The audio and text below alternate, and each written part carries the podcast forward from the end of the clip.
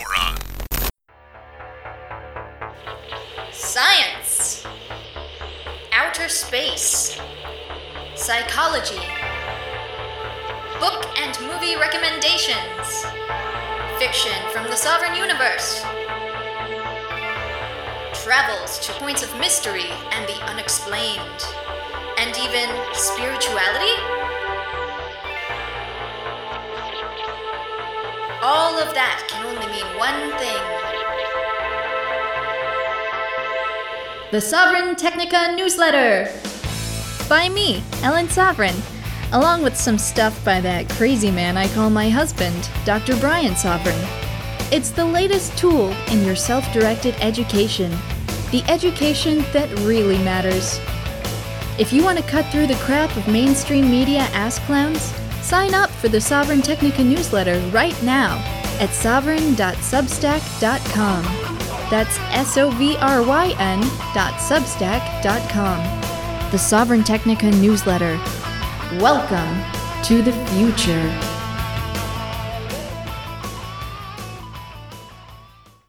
I don't think that the concept of human intelligence is meaningful or well defined. And when we try to apply it in a kind of mechanistic way to electronic devices, that's not meaningful either. It's kind of what uh, Jeff Hawkins uh, is trying to do with Numenta. He uh, we've interviewed Jeff on the show about uh, his Sure. book on intelligence, which is a great read. Um, he, he says, well, if you're going to make an intelligent machine, you can't make it in a kind of von Neumann architecture. You have to do something that is more, much more massively parallel, like our own mind.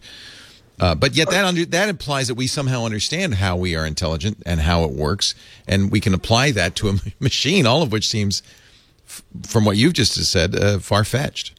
Well, it, it is. Now, now, Jeff is one of the very few people who I think can make a legitimate claim to saying he's doing what you might call biologically inspired computing. Right. Because he is literally trying to understand by analyzing our brains what the actual neurological processes are. And then he's simulating those in a machine, hoping that by building networks of these things, they will be able to solve similar kinds of problems to those you can do with your, I think, prefrontal cortex, which are kind of your reasoning uh, and uh, pattern recognition centers. Now, that doesn't mean he's building a human being. Uh, it's not something that gets hungry at night or falls in love. That's not what Jeff would say and not really where he's going. But if anybody has a right to use a term like artificial intelligence, I think that Jeff is probably at the top of the heap. Yeah. The rest of this stuff is really eng- engineering practice. So, Leo, if I could come back to something that you said, sometimes I feel like the atheist at an evangelical convention. Uh, if I walked in there and said, "There, This is the new spirituality, isn't it? exactly. You know, there is no there is no God, and uh, you know, Jesus Christ was a man. They'd say, "Well, thank you very much. That's very nice. Go home." Go by, go by. Yeah. So, uh, um, I, it, it- you don't get a lot of uh, attention for claiming that the emperor has no clothes. Uh, those who want to talk about this is all very spiritual and we're building godlike machines and we'll be able to upload ourselves. I don't even know what the hell that means Yeah. into a machine. Yeah. Uh, good. We'll call it Grandpa in a can, is what I call this in my book.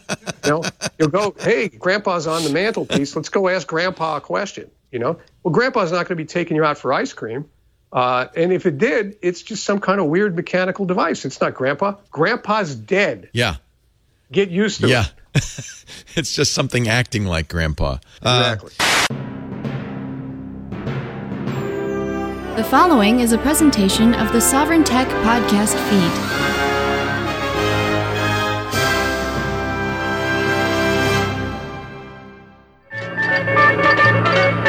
And now for another fast breaking news story, we go to our roving reporter, the podcast, Sovryn Tech. Its host, Dr. Brian Sovryn.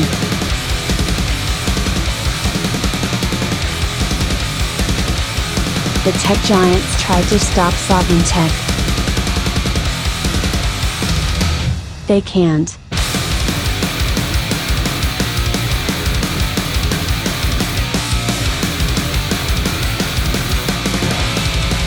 The dead speak. Well, a horrible movie opened up with that, uh, but I like to think this won't be a horrible episode that we're opening that with, though we might end up going to hell over it. However, that's why we preemptively turned on the air conditioning that you can hear in the background. Uh, and of course, if I'm going to hell, I'm not going alone. Wait, wait, who's who's dragging who? yeah, right. Are you kidding me? We're taking each other down. Yeah. We got each other by the ankles. we're, we're, we're diving down with ha- holding hands. Yeah, right, right. It's like battle toads. We're both just swinging down like dumbbells at the There same you time. go. Yeah. So- anyway, I am being joined uh, by my man Robin Freebeard, and we are recording, of course, from Rob's uh, uh, museum here. And uh, boy, yeah, and actually, I mean, this turned into even more of a museum. I mean, Rob, you were going through my disc collection, Oh, which, uh, which is stored with you, and man, Jeez. you know, those those eyes just just were like saucers the whole Yeah, time. so I mean, like the way this man talks about his books, I feel the same way about his optical media collection. It's just mind blowing. That, uh, that it's a lot of work. Yeah, yeah. I mean, like I, I'm tempted to start referring to us as the archivists. so yeah, the mad archivists. Yeah. that's what you called us the other Yeah, night. the mad archivists. Yeah, I, I like that. I mean, that, that's ultimately uh, we could get into a whole conversation around that. But um, I, I've for the past fifteen years, I've always just felt like, yeah, I'm just a librarian. You know, Yeah, Like, we're, uh-huh. we're just kind of building the foundation, Right, Um, right, You know, as an yeah. Asimov's foundation. Um, but yeah, uh, and then boy, then he, he sees my my my, uh, my seventh generation iPod Touch, and he goes, "What the hell is that?" And he flips out. I I thought it was a phone at first. I, and, and what I instantly said was, "I wish it was." Yeah. it's so fucking small. I know, Isn't right? that thing awesome? Right? Like, I mean, I would love to not carry around this fucking slippery tablet around in my freaking pocket. Oh, it's it's terrible. Yeah, I mean, and I'm amazed you go around and- with your phone without a case. Not because I mean, you know, they make these things to like mil spec. You know, where like where they, you know, have great certifications, waterproof, drop proof, or quote unquote drop proof, and all this jazz. So I'm not worried about a case to protect that. I just need to put a case on my shit just so I can actually hold it, because otherwise, it's Yeah. you know, you're, I you're just- dropping soap. I don't like the bulk that it adds to it. yeah, yeah. It's, no, I hear that. Freaking irritating, and yeah, it being all slippery, it's that's irritating too. Because Right. if I'm wearing like you know, kind of like baggy shorts as I want to, Yep. I sit in my car and it's constantly falling out of my pocket. Yeah, yeah. Oh, it's insane. I, I, I hate it. I hate the fact that cases. Well, again, when they make them so tough now, Yeah. um, there's really no need for a case. And also, well, I mean, I've talked about this a billion times. Like some of these smartphones, fuck smartphones, and I wish they, you know, like talk about things I wish would go to hell. Um, I wish they would. But at the, at the same time, some of them are so beautifully designed. I mean, it's such wonderful. You, you hate to put it in a twenty dollar piece of plastic. You know what I mean? It's Yeah. such a pisser. But anyway, we're not here to talk about that. Uh, my opening of the Dead Speak is yeah. So bottom line, we all wish that uh, our, our phones were just iPod touches, or at least that sub five inch size. Um, so when I opened with uh, the Dead Speak, that was uh, uh, hinting at a couple conversations we're going to have, and really, I think it does end up being you know. One's going to lead into the other, and we really could have started with either one. But we've got a nice little Sovryn Tech supplemental here to get into. Um, so we've got tech stories, and certainly they're going to reach beyond that as well. Uh, we're going to get into a conversation later that blows my mind that we're going to be discussing Christian mysticism. So get ready for that. Um, but I guess we'll just we'll start this off. You sent me a story. Um, boy, it, it was a Gizmodo story. I want to say two, three weeks ago. You sent this to yeah. me. You, you telegrammed it to me quick, and I'm looking at it just going, "What the fuck?" And I instantly went and shared it on the Patreon Discord channel um, because I, I mean I was just I was stunned by this. Um, now I actually pulled a story that is slightly updated uh, from CNET, so we can have both of them open. But um, you, what do you got? You, what do you, you got? You, some stuff. you want to send no? You Oh, you send got- that to me? I don't have the sure, updated sure. article. Well, it only has one updated tidbit of information, but we'll read it. Okay. Um, we'll, we'll go over it. So, uh, this, the dead speaking. Well, let, let me read this headline, um, and this is from CNET and from June 24th, so pretty fresh. Upcoming Amazon Alexa feature can mimic voices of the dead. Um, And then uh, the story you sent me, Gizmodo's headline was Amazon's latest trick pipe in a dead person's voice through Alexa's speakers. So let me let me read. It's it's a quick read. Let me read the CNET story, and then I think we're we're just going to tear into this. And again, then we've got a whole other conversation to get into around AI, um, and I think that's going to end up being, well, we'll see how it goes. But uh, so we got we got Amazon and Google loaded uh, uh, Sovryn tech here.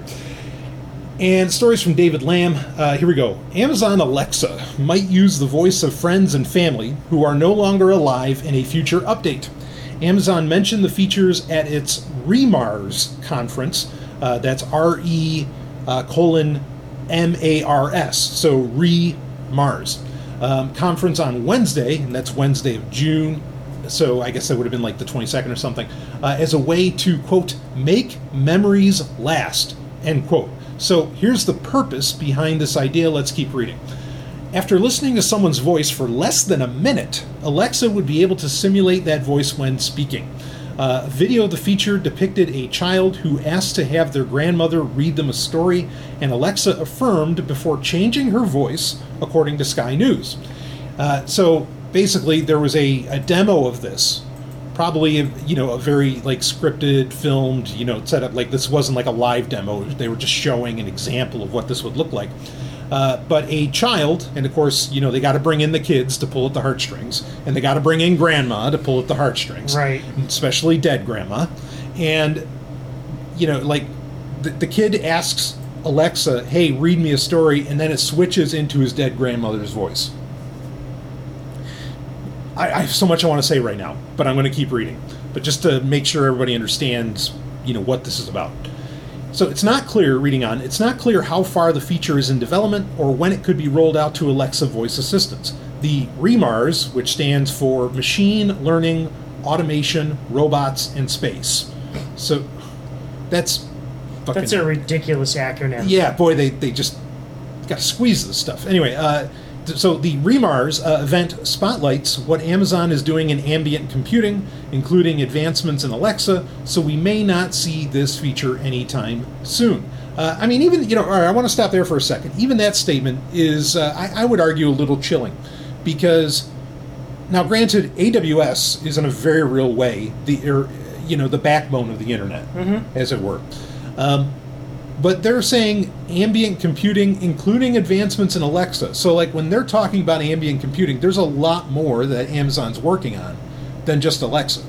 Um, and I don't think a lot of people realize that. You know, and and you know, out of Amazon's what is it? Uh, is it Labs One Two Three or whatever they call their their kind of their Google X, their their their Skunk Works. Yeah. Um, I imagine they're working on all kinds of crazy Oh, yeah. shit that nobody has any idea about. It's not so much ambient as it as it is ubiquitous. Yeah, right, right. Which is, of course, the real purpose of 5G, but we'll digress on that. But you're totally right. It's ubiquitous. Um, so let, let me read on more here. Uh, let's see. There are also.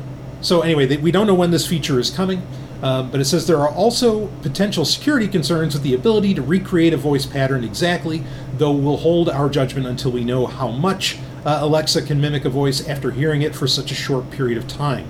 We'll also see how the feature is received. While it seems to require users to opt in to use, there's an ethical question about the rights of the deceased voice and how long it's able to be kept, either on devices or companies' servers.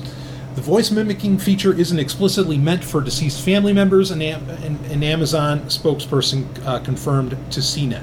So, all right, yeah, let me finish up this paragraph because this is what is added on from what Gizmodo said. What made me actually look for this story is the Gizmodo story. Um, I know it's pronounced Gizmodo, folks, but anyway, we, we're moving on. uh, you know, was they said, well, we might find out more at the Remars conference. So the CNET story was written after that conference was finished.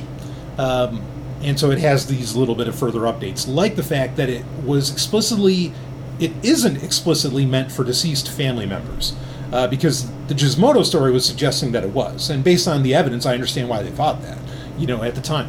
Um, well, I'll, But I mean, it's ahead. pretty easy to assume that if you're you're getting a voice sample, you know, of a dead person, Mm-hmm. the, the the system has no way of you know verifying whether or not that person is dead or not.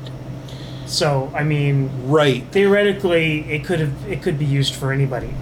Yes. Yeah. So I mean that, that's implied. That's a good point to bring up. Um, we'll just finish uh, finish up the paragraph here. It's based on recent advancements in text-to-speech tech, explained in an Amazon white paper from this year. Uh, that's 2022, where the team has produced high-quality voice with far less data, applying a voice filter instead of uh, spending hours recording voice in a professional studio. Um, okay, so let's talk about the benign aspects here first before we get into the terrifying. Which there are quite a few. Uh, as far as terrifying or benign? Yeah, yeah, terrifying. There's, yes. ve- I would say there's very few benign aspects to this, and far more terrifying. yeah, yeah, I agree. Um, I mean, as far as benign, uh, I mean, I can I can get this where, and really the only people this is benign for are the people more at the top of the pyramid, not the people at the bottom of it. Yeah. Uh, so, for example, you know, uh, like with, uh, let's see, ma- like map apps, okay, like Google Maps or Waze or some of these other ones are really big on doing this, where they will uh, hire a like a celebrity to read like the directions to you, you Right. know, and and and and explicate them or you know like uh, enunciate them, and you know if you could just have if you could essentially for the celebrity like it'd be awesome if all Mr. T had to do, and I'm not kidding. Mr. T was one of the people hired, I think, for Waze. Uh, all Mr. T would do was talk for a minute, and then the software would do the rest. And so basically, Mr. T would just be licensing out his voice. Fuck IP, of course, but I could see where it's advantageous in in that way. Um, I could see where this could also be used in movies, cartoons, all kinds of things where you have characters where the voice is everything. For example, look, James Earl Jones, as much as I wish he'd live forever, might not be too long for this world, you know, and this kind of technology would be amazing to immortalize the voice of Darth Vader. Sure, but he's still alive right now. Yes. And I'd hope at the very least they got his consent beforehand. Well, that that gets into certainly a very big problem on, Yeah. on this. Because Um, this is also another, I, and I hope they would also pay his estate Mm-hmm. For for still using his voice. Because this is another opportunity for, you know, unscrupulous, you know, entertainment companies to basically not pay people for their work. Yeah, yeah, absolutely. Um, yeah, within the system we have, absolutely. Like somebody at the estate better be getting, you know, like a paycheck for this. Um, yeah, so, but those are the only like real advantages that I could see and where they could be used benignly. And all of that is in relation to entertainment. Now, entertainment is one of those things, the entertainment industry in general is one of those things that can kind of be infinitely scaled, which is the reason I think most, especially like uh, the, of the tech giants, most tech giants have gotten into the entertainment industry. Why? Because you know, art you can just keep making. You don't even really have to innovate. You can just keep shitting out whatever, and you know, you get people on the subscription fees or, or ho- however it shapes up.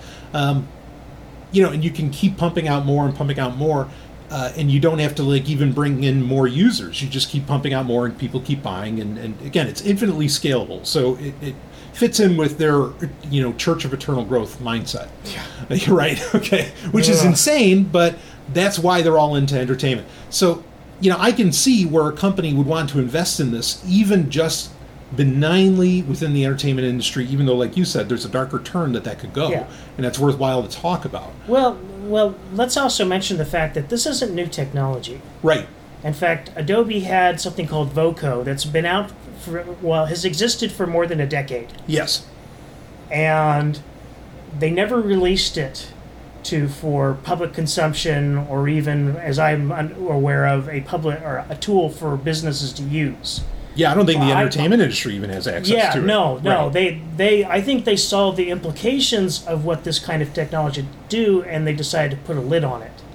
right. And it's now just that you know everybody else is caught up to the fact that you know this is possible, we can do it, yeah. and and and sort of reverse engineered it, or however it is they developed it.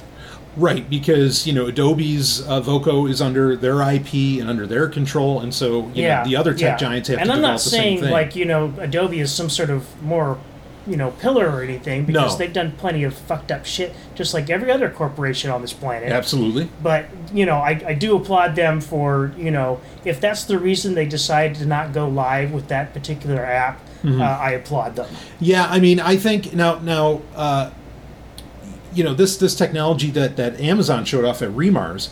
Uh, they said you know all it needs is under a minute and it could start to simulate the voice. Um, Adobe's was the same deal. I mean, we covered it on Sovryn Tech I think it years was like ago. 15 Yeah, seconds. Yeah, it was like 15 to 30 seconds, somewhere in that range where it could do the same exact thing. Yeah. And like I think they did it with like President Obama's voice. Right. And and that on Adobe to Adobe's credit, that's a good thing to do because you know, that's a good demo to show because I think that also even in a conventional aspect would terrify people Yeah, you know, quite well, a bit. it, it like- shows off the, the, the social implications. I mean, Right. we, we talk about how, you know, the, as a societal issue, we talk about, quote, fake news Yeah. so much. Uh, once, once you know, you pair this with, say, uh, deep fakes and stuff like Yep. that, you've got some, some really potentially terrifying fake news being put out there. Yeah. And people, you know, people will believe anything Yeah. if there's like video evidence of it. Yeah, I mean, this is so. This is the thing. Like, you really can't. And, and I mean, and I've been saying this for years. And Rob, I know you've known this. I mean, you, you essentially you cannot believe what's on the internet. You know, like like you just can't. Like what's on YouTube and what somebody says. Like we're to the point that you can have like even with deepfakes and just taking the right cuts of words said you can create a very convincing convincing you know like ugly scenario where some world leader says like hey nuke this or nuke and, that and this you know? has been done like not to Right. that extreme but Right. there have been these sort of incidents where even you know like major news are, uh, uh, organizations have you know caught on to the video and Mm-hmm. then had to make a retraction later on saying oh we realize this is fake now Yeah, yeah, e- exactly. Um, so, I mean, these are the aspects, and and I think, I mean, the the solution to that overall that I've always said is like, look, you just you you've really got to do your due diligence and verify what the fuck you're hearing. You, I mean, obviously, what you're reading and what you're seeing, you know, on a screen, on Yeah. any screen. yeah but i mean the fourth estate isn't actually even doing that even now you just talk about Right. traditional journalism just doesn't happen the way it used Yeah, no, to no, no, in no. terms of fact checking and, and, and real investigative, you know, uh, work. It right. like if they can't do that, which is kind of like the bare minimum, opinion, Mm-hmm. how are they going to be able to verify any of this shit if it starts becoming, you Yeah, know, no. more commonplace? No, yeah, they're not going to be able to. Like I mean, reality just starts breaking down. Right. And uh, yeah, again, it, it's really pathetic because what'll happen is, you know, you have so many um, Me Too, and I don't mean hashtag Me Too, you have so many Me Too, uh, quote unquote, news organizations that they just regurgitate, or it's some stupid blog, but it looks really slick. They just regurgitate what, you know, CNBC says, or what Fox News Right, says, or right. whatever. And that then props up because I think what a lot of people do, because and, and here's how far you have to go because we can say this to people that this is what they should do. They should go out, you know, they should verify. What are most people going to do? They're going to go to their search engine, sadly, probably Google, but whatever. They're going to go to their search engine and they're going to type in, "Did this happen?" And their verification is going to be, all right. How many people said that it did? Right. And it's like, oh, the front page is just loaded with it. This must have happened. And it's like, or this person must have said this or whatever. It's like, no, no, no, no, no, no, no. All those people just regurgitate. It's Yeah. word vomit. Yeah. You know, like Yeah. it's just re- they're just regurgitating what the what the first guy said. Yep. Um, Because, like you were right. saying, this has already happened. We already know that this is the way it works. Right, right. Um, and not that I want to like give any credibility to a Google engineer because we should fuck are going to later. okay, but we've had like like the head of search at Google come out and directly say the biggest misconception of Google search that people have is that it's a truth engine. It's not. It's not a truth engine. Like what you search and all that stuff, that doesn't mean that it's reality.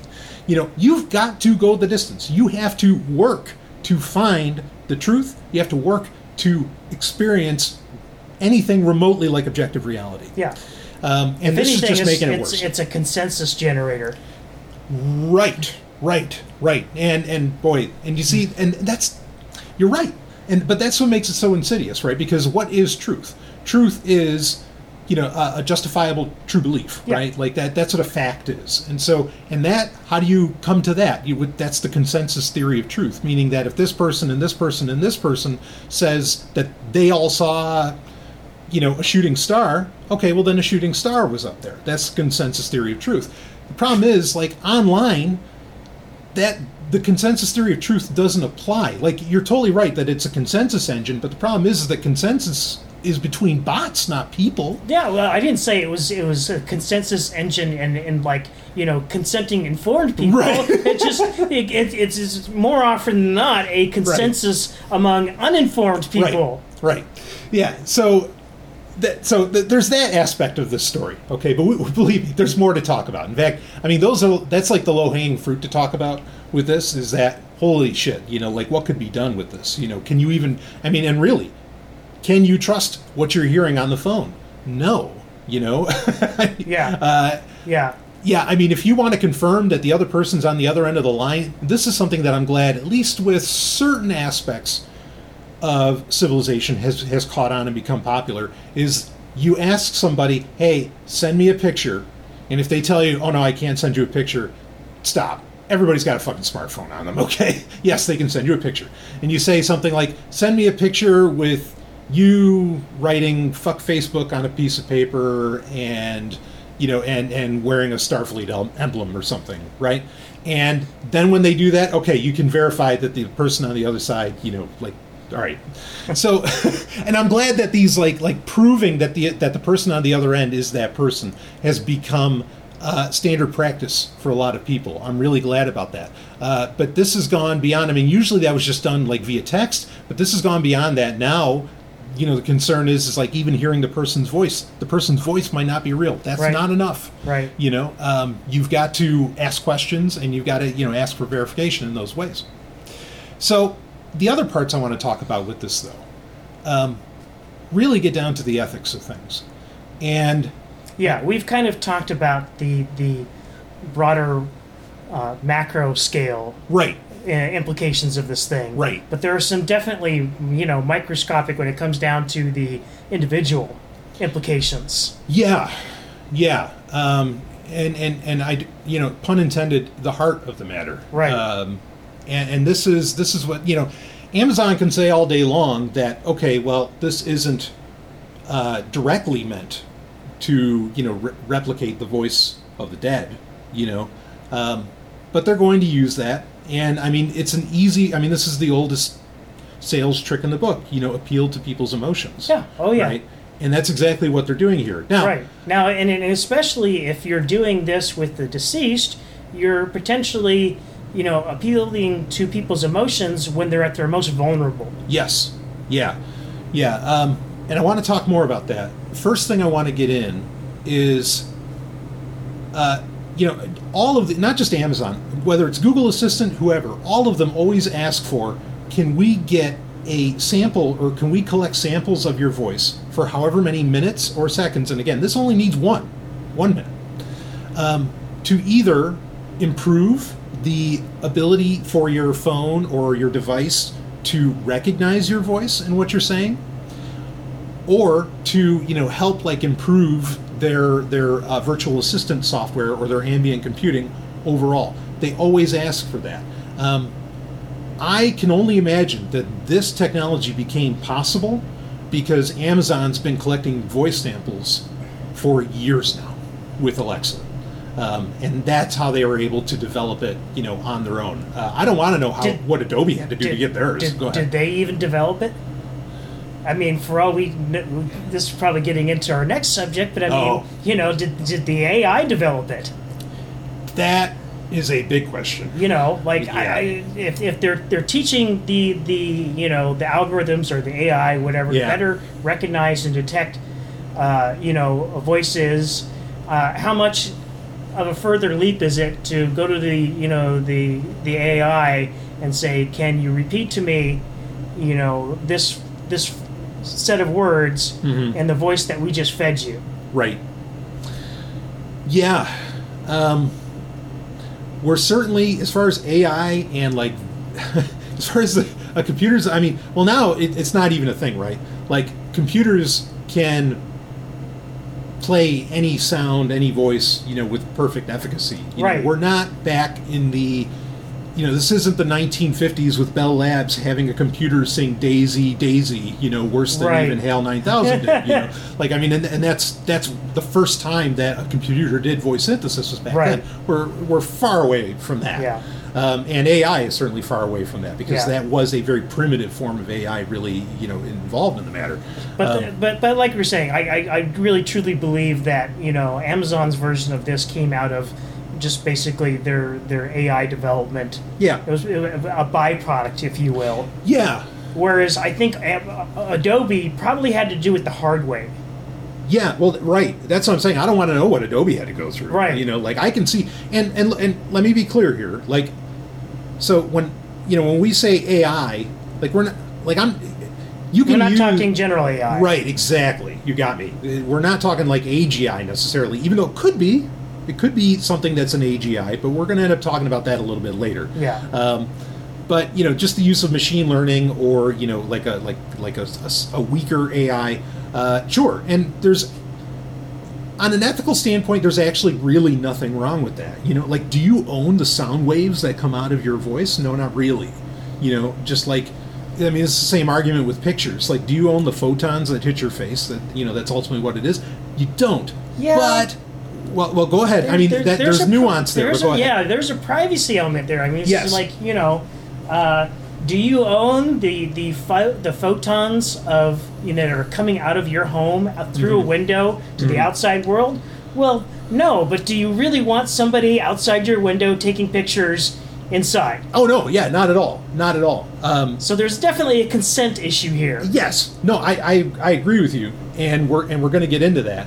But you know, my point is that like developing this, the technology in itself is just the technology itself. Yeah. Um, it's not like inherently nasty. Now, the, I would argue if they did do this with Alexa recordings, um, especially recordings that were not with your consent, then like the very existence of this tech is a problem. Well, there's also uh, a matter of consent and how it's going to be used. Yes.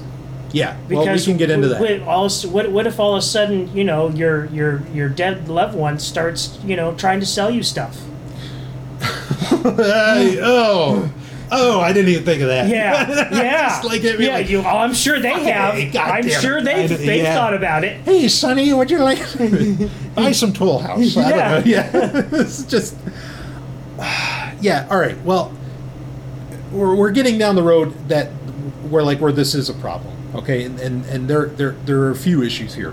One is yes, there are consent issues around the use of your voice by not not just by like um, you know by Amazon, but I would argue even by your family or something. Oh, like yeah. that. and Yeah. and even you know like I, I've said this over and over again. I, I did because there's a guy. This was years ago. I did an episode. I want to say this is like maybe 2017.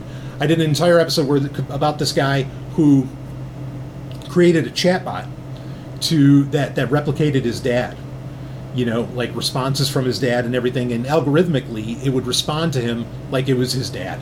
Now this is just a chatbot. It wasn't something that could talk. It didn't have his dad's voice or anything like that. Um, and you know, like this, his dad died, and he knew it was coming. That's why he started building it, and so he uses it essentially so that he can have continue to have conversations with his dad. You know, and like in one sense, I can understand where that guy is coming from. Yeah, I can too. I Sure. mean, not a day goes by that I don't wish that I could talk to my mom again. Yeah, yeah, Um, but at the same time, like the price is a little too high, yeah. That and and you got to wonder about how healthy of a behavior that is. Uh huh. Uh huh. Yeah. Well, we got to get to go down that road too, um, and I want to get to that. It's also it's it's not, and I'm with you. There's so many people, including my own dad, Harlan Ellison. There's a lot of people who, when I think about the fact that they're gone, like I literally stop breathing. You Yeah. know, and I wish I could talk to them again. You know, but then at the same time, you've you've got to come to like you were saying how healthy is this yeah you've got to accept this person's gone Yeah. and it sucks it really really sucks but that's a part of your own healing. You know, it's like funerals. Funerals aren't for the dead; they're for the living, right? The funerals are for you to be able to have that emotional closure. Right. There's a logical reason that we went that you know thousands of years ago. Humans developed the funeral, right, and and all of these things because you know we missed people and and we needed to you know, we didn't want to just be walking in the area that we happened to be grazing and oh shit, there's the dead body of whoever. Yeah. You know, and you remember all these things. It's all about getting that closure because we know that that's what allowed us to move on and to be, con- you know, to continue to live healthy mentally. Right, right, yeah, and people aren't going to be able to let go, and this is only Right. going to get better as time goes on. This technology. Yeah, Yeah. because uh, what happens when you start plugging into all of the metadata that exists about this person? right and there's a lot yeah i mean i think you can you can replicate a person simulate i should say simulate is the best term you can simulate a person pretty damn well right now with the amount of data that gets collected about the average person today Yep. and yeah i mean i ultimately for mental health i would argue that is a horrible thing. Yeah. and this there's nothing comforting about this you know like like there really isn't. And and i think it's even worse. And this is how bad we've gotten with corporations. Um, like it's one thing for you to record you know final moments with somebody take pictures with somebody you know or play back like voicemails that you had from somebody that's gone all those things are like you know those were consensual those are things you wanted and they're memories that you could hold on to that you experienced while they were alive Right. Um, that is not what this is No, this is creating new memories Right. of things that never happened. Right. And you know, you've got so many people who rightfully so say, "Boy, Hollywood keeps playing on my nostalgia or companies keep playing on my nostalgia and all this other shit." And I don't think that's right and I don't like that. Like they're pulling my heartstrings, they're doing this, that you know, they're, they're fucking with my head. Well, this is that on steroids. Yeah. Like this is the ultimate in nostalgia. And yeah, I, I'm absolutely terrified where you know where this would go and just how screwed up everybody would be. Well, Go it, ahead. it gets even darker. Go for it. because what about when you start feeding this? Uh, uh, you know, a a person starts feeding voices of a person that they're obsessed with or stalking. Oh yeah, yeah, yeah, yeah, yeah, yeah. Well, uh, oh, see, yeah, and this gets into like areas of deep fakes and everything. Um, oof. Yeah, but they could be creating a whole sort of internal world Yes. based on conversations that they're having with an AI Right. that the the real person has no knowledge of, Yeah. Yeah. and Uh, that's there's going to be a bleeding effect, and it's just going to make that person's psychopathy even worse. right, and that's that's ultimately. See, here's the thing. So, and this is why I get into that argument about you don't own the protons, you don't own the sound waves, or whatever. Okay, ultimately, it's not going to hurt the person. Like, okay, so so here here's an example: uh, the Daisy Ridley porn deepfakes. These were like the, the the the most popular thing for a few years for you know Star Wars reasons, and um, like what can what can anybody do? You can't stop it. You can't do anything about it. Okay. Uh, you know, say like Daisy Ridley can't. Like, sure, you can tell Pornhub to take it down or something, but like, it- it's the internet. It's going to be somewhere else. It's already somewhere else. It's already in a million other places. You know, you, it's it's over. Right. Okay, and so to some degree, you it's one of those things, just like a hurricane destroying your home, that you've got to live with. Here's who it really damages, and this is, in my opinion, just as bad, is that it damages, you know, the person who, again, who creates this entire alternate reality Right. this faux reality, and that's the key thing, this faux reality uh, that you end up living in. And I mean, you know, and so many people are aware of this. Like, this isn't a controversial statement for us to be making because so many people are aware that, holy shit, you know, you can watch Fox News and then you can watch CNN, and you are getting two completely different versions of reality, both claiming to be the truth, both having what, depending upon the situation, a substantial amount of evidence that they're the reality Um, but they're not. Neither of them really are. Right. You know, uh, but that's and and who who among us wouldn't say like I mean if you're like say it's a liberal person, tell me they wouldn't say oh please stop watching Fox News. You're not living in the real world. And then of course the Fox News watcher would say the same thing to the CNN watcher or whatever. Um, both are afraid that this other person isn't existing within objective reality and that they're going to make poor choices that affects us all. Right. and that's the danger of living in a faux reality is now i mean those, in those in the case of cnn and fox news they're both wrong okay? But that's the danger is it's something that that could you know or the the argument of the danger is that it's something that could affect everybody like that it's not Yeah. just hurting Well, them. you're you're Go you're, ahead. you're blowing something up into where there are like just a few bad actors to where there could be literally millions of bad actors yes putting in fake putting out fake realities. Right, right. And and here's you know I mean this is classic wag the dog. Fake reality can lead to war. Oh yeah. Millions of people dying.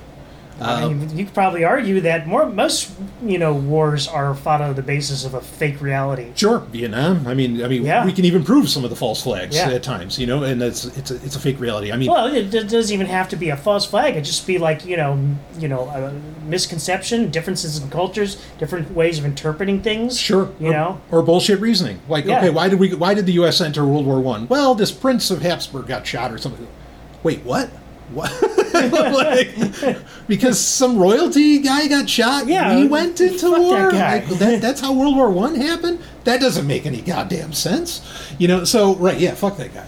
Um, so you know, have being grounded in reality is so key to healthy living of not just you the people you care about and then you know that that can just keep ballooning you know or keep scaling um, so that you know that that's a concern for me. I a point i was getting to earlier with that episode that i recorded about this guy making you know a chatbot of his dad. Like i said i can emotionally i can totally feel where he's coming from.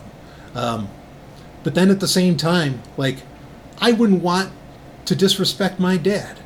You know by by making up shit he didn't say. Right. there's the problem of a me suddenly starting perhaps starting to confuse things that i thought my dad actually said compared to what alexa Yeah. fucking fed me Yeah. and that's crap okay and then that that led to going further down that led to me saying you know what somebody could i mean there, there's literally tens of thousands of hours of my voice on the internet me Right. brian sovryn Right. in existence out there and it's never going away Right. I mean, there's enough of me just from what Yeah. I've interacted with you Exactly. existing. You know, Right. like So it'd be the easiest thing in the world to make a simulated voice version, vocal version of Brian Sovryn. I like not that I'm ever going to die, but if I did, I mean, you want to talk about something that's going to make me rise from the grave? If I ever heard my voice being used saying shit, and I don't care how respectful somebody thought it was, it's like, oh yeah, it's like we make new episodes of Sovryn Tech, you know, and blah blah blah. Like that's not me yeah. and don't do that to me. Like, like if, if you actually uh, give a shit about the person that existed, let their voice rest with all of the things that they said as they were. Do not put, you know, put, like, and I even gave the example somebody who, boy, I wish would still be around. Like, in one sense, it'd be fucking amazing to like, let's say, make a, you know, something in the '90s. Rob, you'd remember this probably. In fact, I know you have the books that talk about it. There's you, you have um, the Star Trek chronology. You have a couple different versions of it actually. One of those, the earliest version of that, uh, I can assure you, will you can look up in it Star Star Trek Starfleet Academy. Now, this is not the game that came out for the SNES or the PC. This was a television show Yep. being considered in the 90s where they were going to cover the Academy days of Captain Kirk and like Spock and other characters. It's going to be an anthology show awesome idea, right? Like I, I in the '90s, I remember reading that in the chronology. Go, oh fuck, that'd be great. You know, like I'm, I'm on. Um, and wouldn't you know? In one sense, I can say to myself, boy, it'd be amazing if like they just did it as a cartoon or a CGI show, had a CGI Spock, and they just like simulated Leonard Nimoy's voice, and it just it'd be just like watching. You know, like like it'd be as close as if he was still alive, and it'd be you know it'd be the closest thing to that, and it'd be more adventures of such a great character, you know. But then you know, and, and at first blush, it's like wow, what a great idea. But then you go a little bit further with that, and it's like wait a minute, but how disrespectful is that to Leonard Nimoy? Right. because that's not him. That's not his passion. That's not Right. what he brought to the table because and, and, and because this is the thing uh, actors especially. So even in, you know because the argument could be well in, in entertainment it's benign. But here i'm going to put that on its head. It's not actually benign in my opinion. Because these actors great actors bring so much more to the table than just their sound waves right? Um, for example like leonard nimoy invented the live long and prosper. You know, I mean, well, he pulled it from Kabbalism, you know, because he's Jewish, but uh, he invented so many aspects of Vulcan culture. Um, that's what he brought to the table, and it worked for him because he actually, because he was Jewish, you know, he uh, there was a sincerity there that Amazon software isn't going to replicate. Okay, or how about this with Blade Runner? This is something I just recently learned. Of course, Rob already knew it. Um, Rutger Hauer, rest in peace. Rutger Hauer, I had no idea the end speech with Roy Batty in Blade Runner that he made that up. Yeah, he ad libbed the whole thing. Yeah, he, he made that up, and, and I mean, you know, and that's a fact. Um, you know, you could say, well, we could have, uh, I mean, and, and like Blade Runner anime is a thing right now. You know, we could have Roy Batty, and we could just use a, a simulated, you know, a, a voice of Rutger Hauer in that. No, because fuck no, because that's the thing is. Go ahead. It's funny because you mentioned that because there's a sequel book uh, uh, to Blade Runner. Yep. Uh, but done by uh, K.W. Jeter. K- K.W. Jeter. Old friend. That that's exactly what they do. Like they, they Yeah. put Roy Batty in a briefcase. Right. And he talks to, to Deckard the whole time. Right. There's actually three of those books. Folks, go get them. KW did great work The on third that. one's really hard to find. Yeah, yeah. Uh, if It you, was, you ask, only, it was only published in, in, in Great Britain. Yeah, it's a Talon, right? Yeah, It's- yeah, I, I have talent. yeah. I have the Talon. Uh, if you're nice, you can you can get in touch with me, and, and maybe I can you know make something happen for you. But anyway, spared no expense. Let me tell you, folks. So anyway, uh, yeah, that is ironic that I mentioned that. You're right. You're, you're totally right that that's what happens. But here's the thing: is that's not Rutger Hauer. No. And the beautiful things that Rutger Hauer brought to that performance aren't going to be there. And so you're not only insulting Rutger Hauer's capabilities as an artist, but you're insulting the art.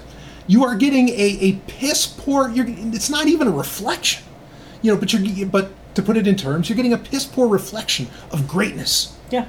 Well, it's, it's, it's Copy of a copy of a copy. I mean, as, as much as you and I enjoy Rogue One, sure. you have the element of that in there with Peter Cushing, you know, uh, them reprising uh, Governor Tarkin, Yes. you know, Which was very well done for what it was.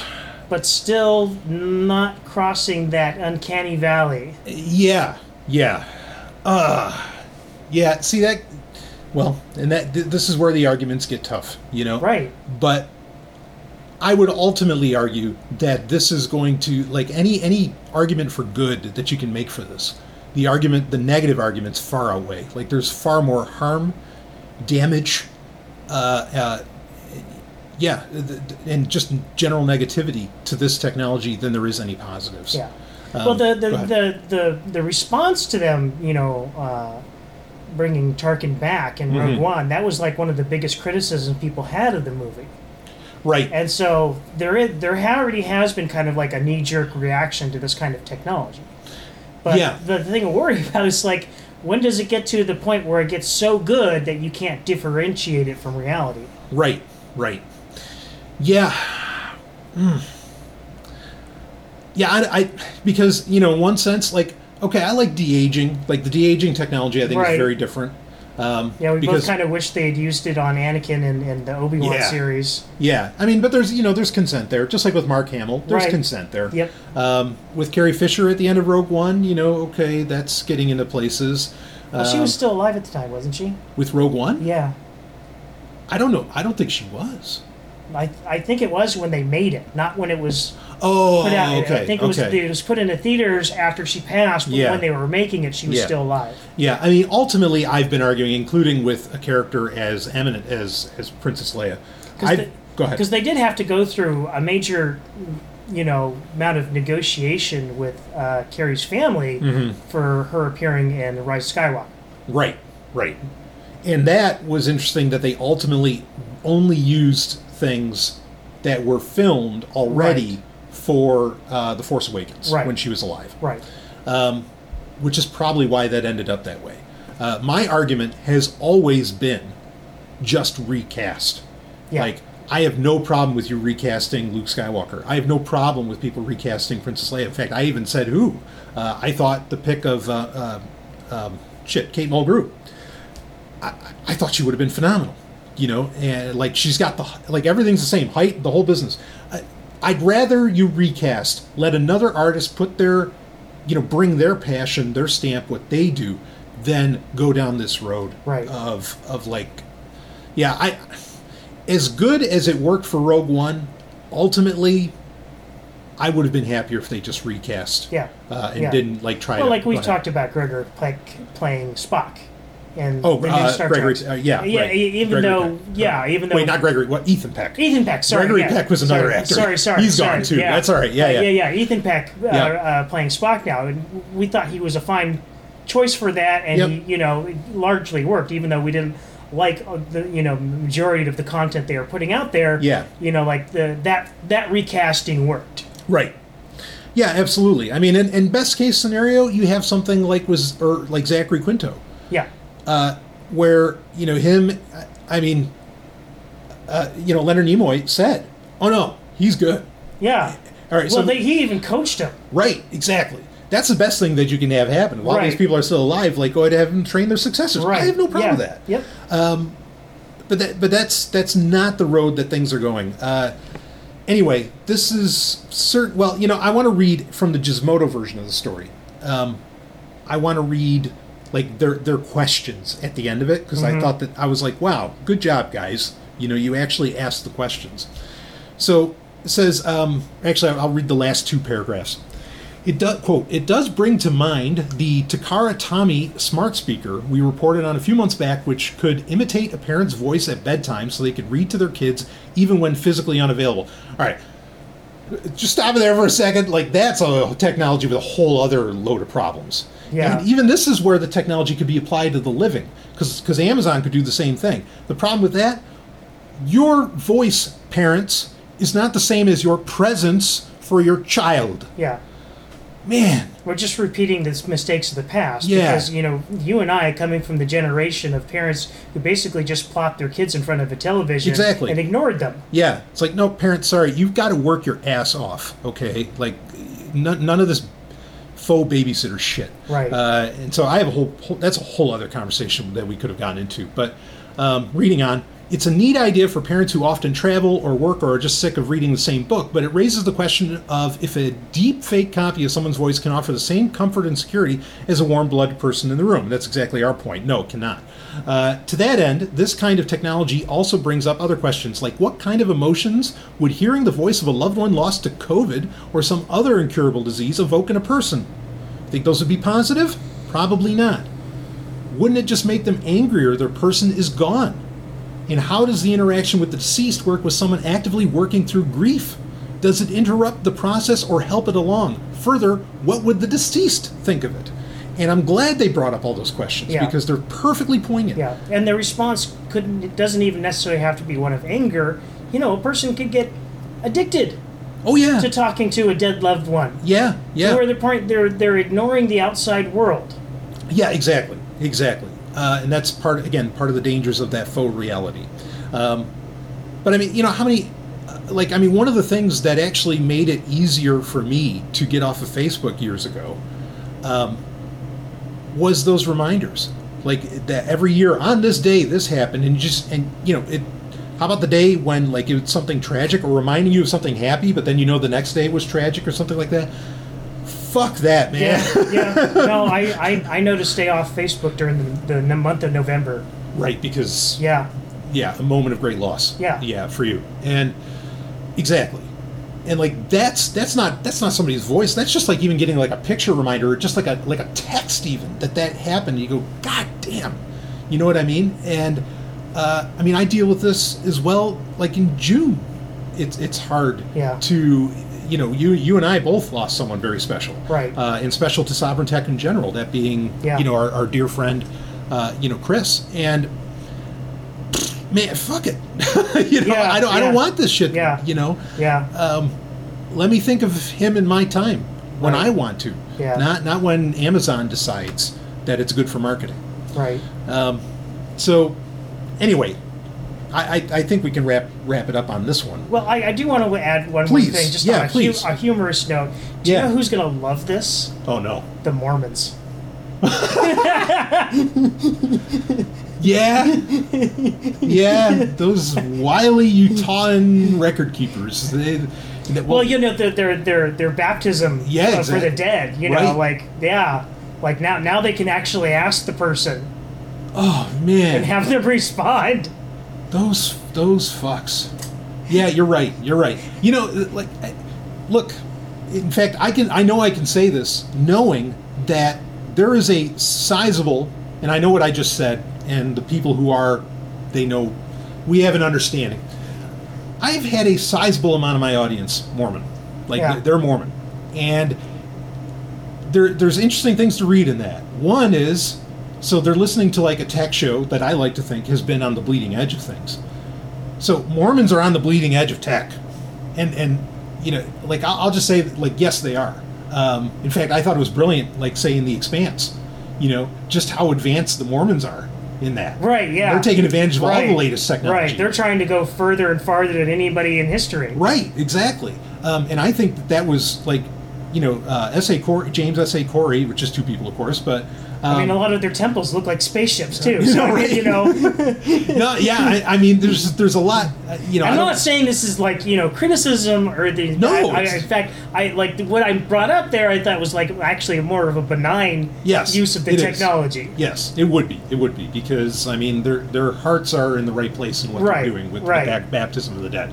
Um, it's a controversial thing, certainly within Christianity, but yeah, um, yeah, I just find that that that's interesting. Like because when you said it, I'm like, yes, they absolutely would, and like more so than any other faith, I think they'd be on top of that shit. Um, they really are so on top uh, technologically, and I and ultimately I say that as a compliment. So, but and like I said, Mormon listeners, you and I, you know, we have an understanding where we're coming from. We know we're, we're well, some of us are playing for the same team. Anyway, so we'll leave it at that.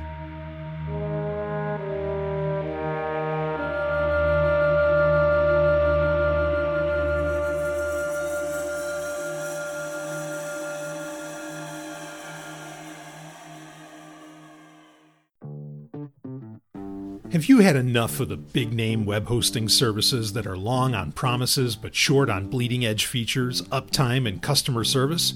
Or are you just looking for a performance boost for your business's online presence? The answer is Agorist Hosting.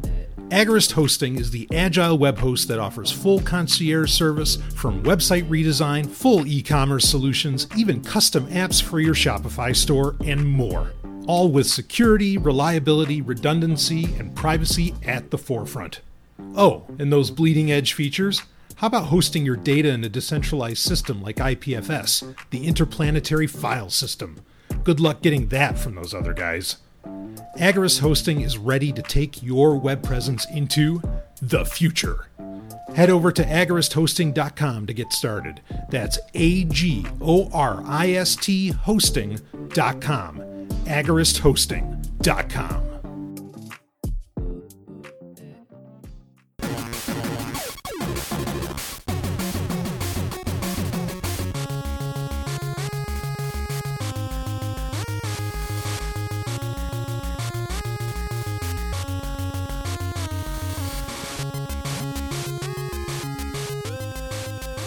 Now, we brought up uh, AI earlier, and we're going to deep dive on that right now uh, because story has been really going like wildfire throughout the month of June. Um, I haven't seen any further updates since June. Like, I haven't really seen anything in July, though I know kind of the main player here that we're going to be talking about. He has been interviewed um, by like independent media, um, and I say that nicely, like independent media, uh, or you know, I mean that I mean that in a positive, um, just because, again,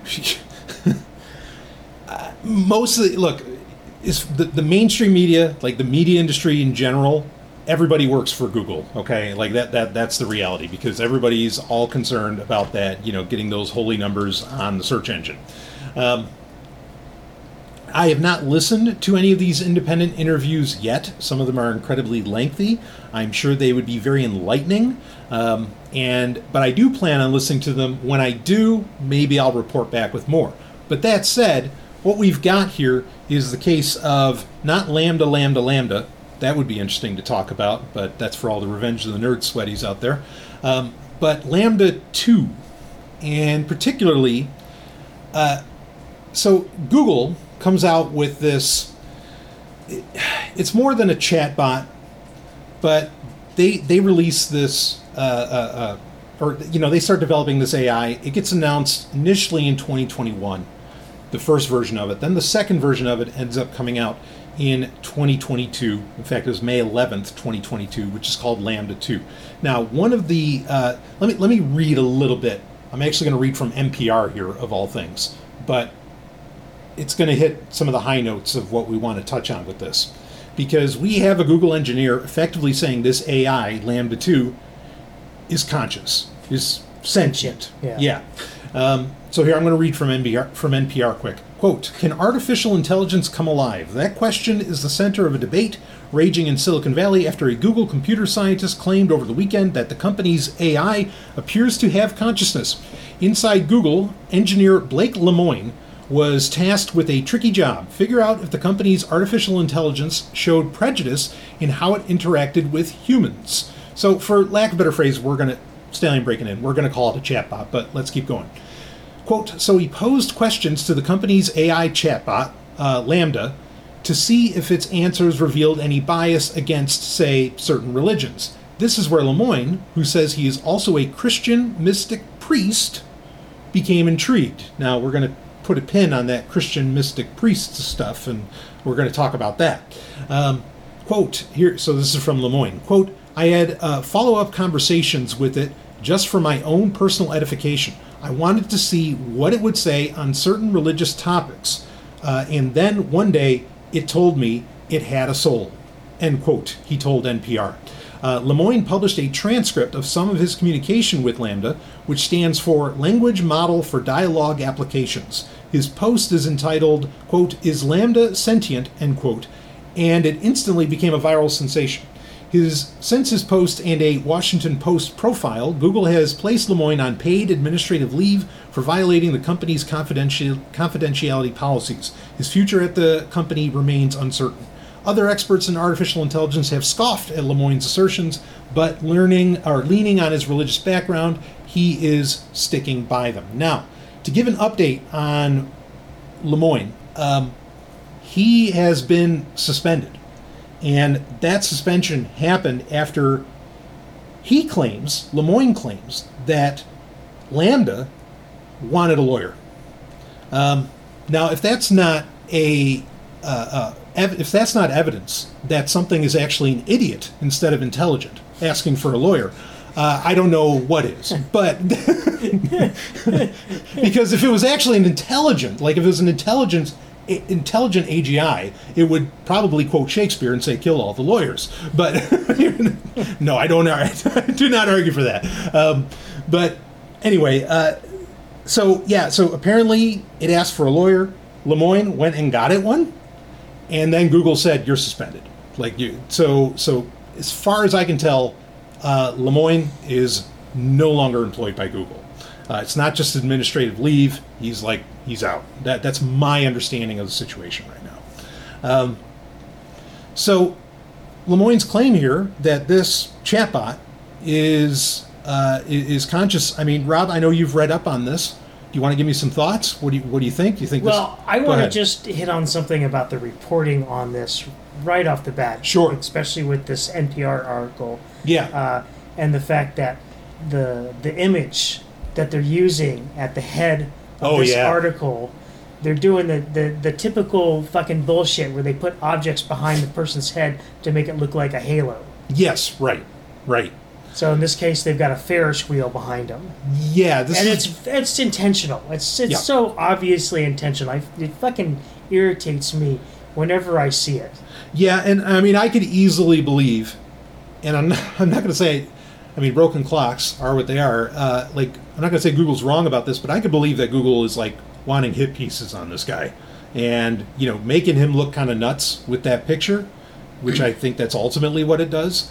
Um, you know, I- Yeah, but like, it I doesn't. It, uh, to to to a certain audience, it does not come across as nuts. Mm-hmm. See, this is the thing. Like, so so there's a lot of appeal, and just about every story I've read about this, they're all pushing on his like Christianity. Even though we need to break that down because his Christianity is not what most people consider to be or what Right, what right. conventionally would be considered Christianity. It's not orthodox. Well, I mean, it, it's orthodox of a sort. But Yeah, yeah, yeah. Um, but like, I don't think. I just get the sense most Christians do not think that you will ever have an AGI. Like, I don't think most Christians believe that you know you can make a conscious or a sentient artificial intelligence. yes, I probably agree that uh, this guy is probably in the, the vast minority minority of Christians who think human beings are capable of creating something that has a soul. Hmm. Yeah, right. Well, ugh, that see, that's complex. but yeah, yeah. Well. I mean, yeah, uh, strike the root. Yeah. Well, because he's arguing. I mean, so Yes. So the so the LaMDA is saying it has a soul. He's saying he believes it, Right. and he's you know he's saying that that claim that it has a soul is proof. Uh, Or I mean, there's more to it than that. But that's one of the ultimate signs that oh no, like this this thing is is is is uh, uh, sentient or even you know sapient is the word I like to use. Um, you know, in that it like has a degree of understanding of things. You know, it's not acting upon instinct or programming. Yeah, but the claim is, is here that the, the, the AI was making a declarative and absolutely asserting that it had soul. Mhm. Whereas I think,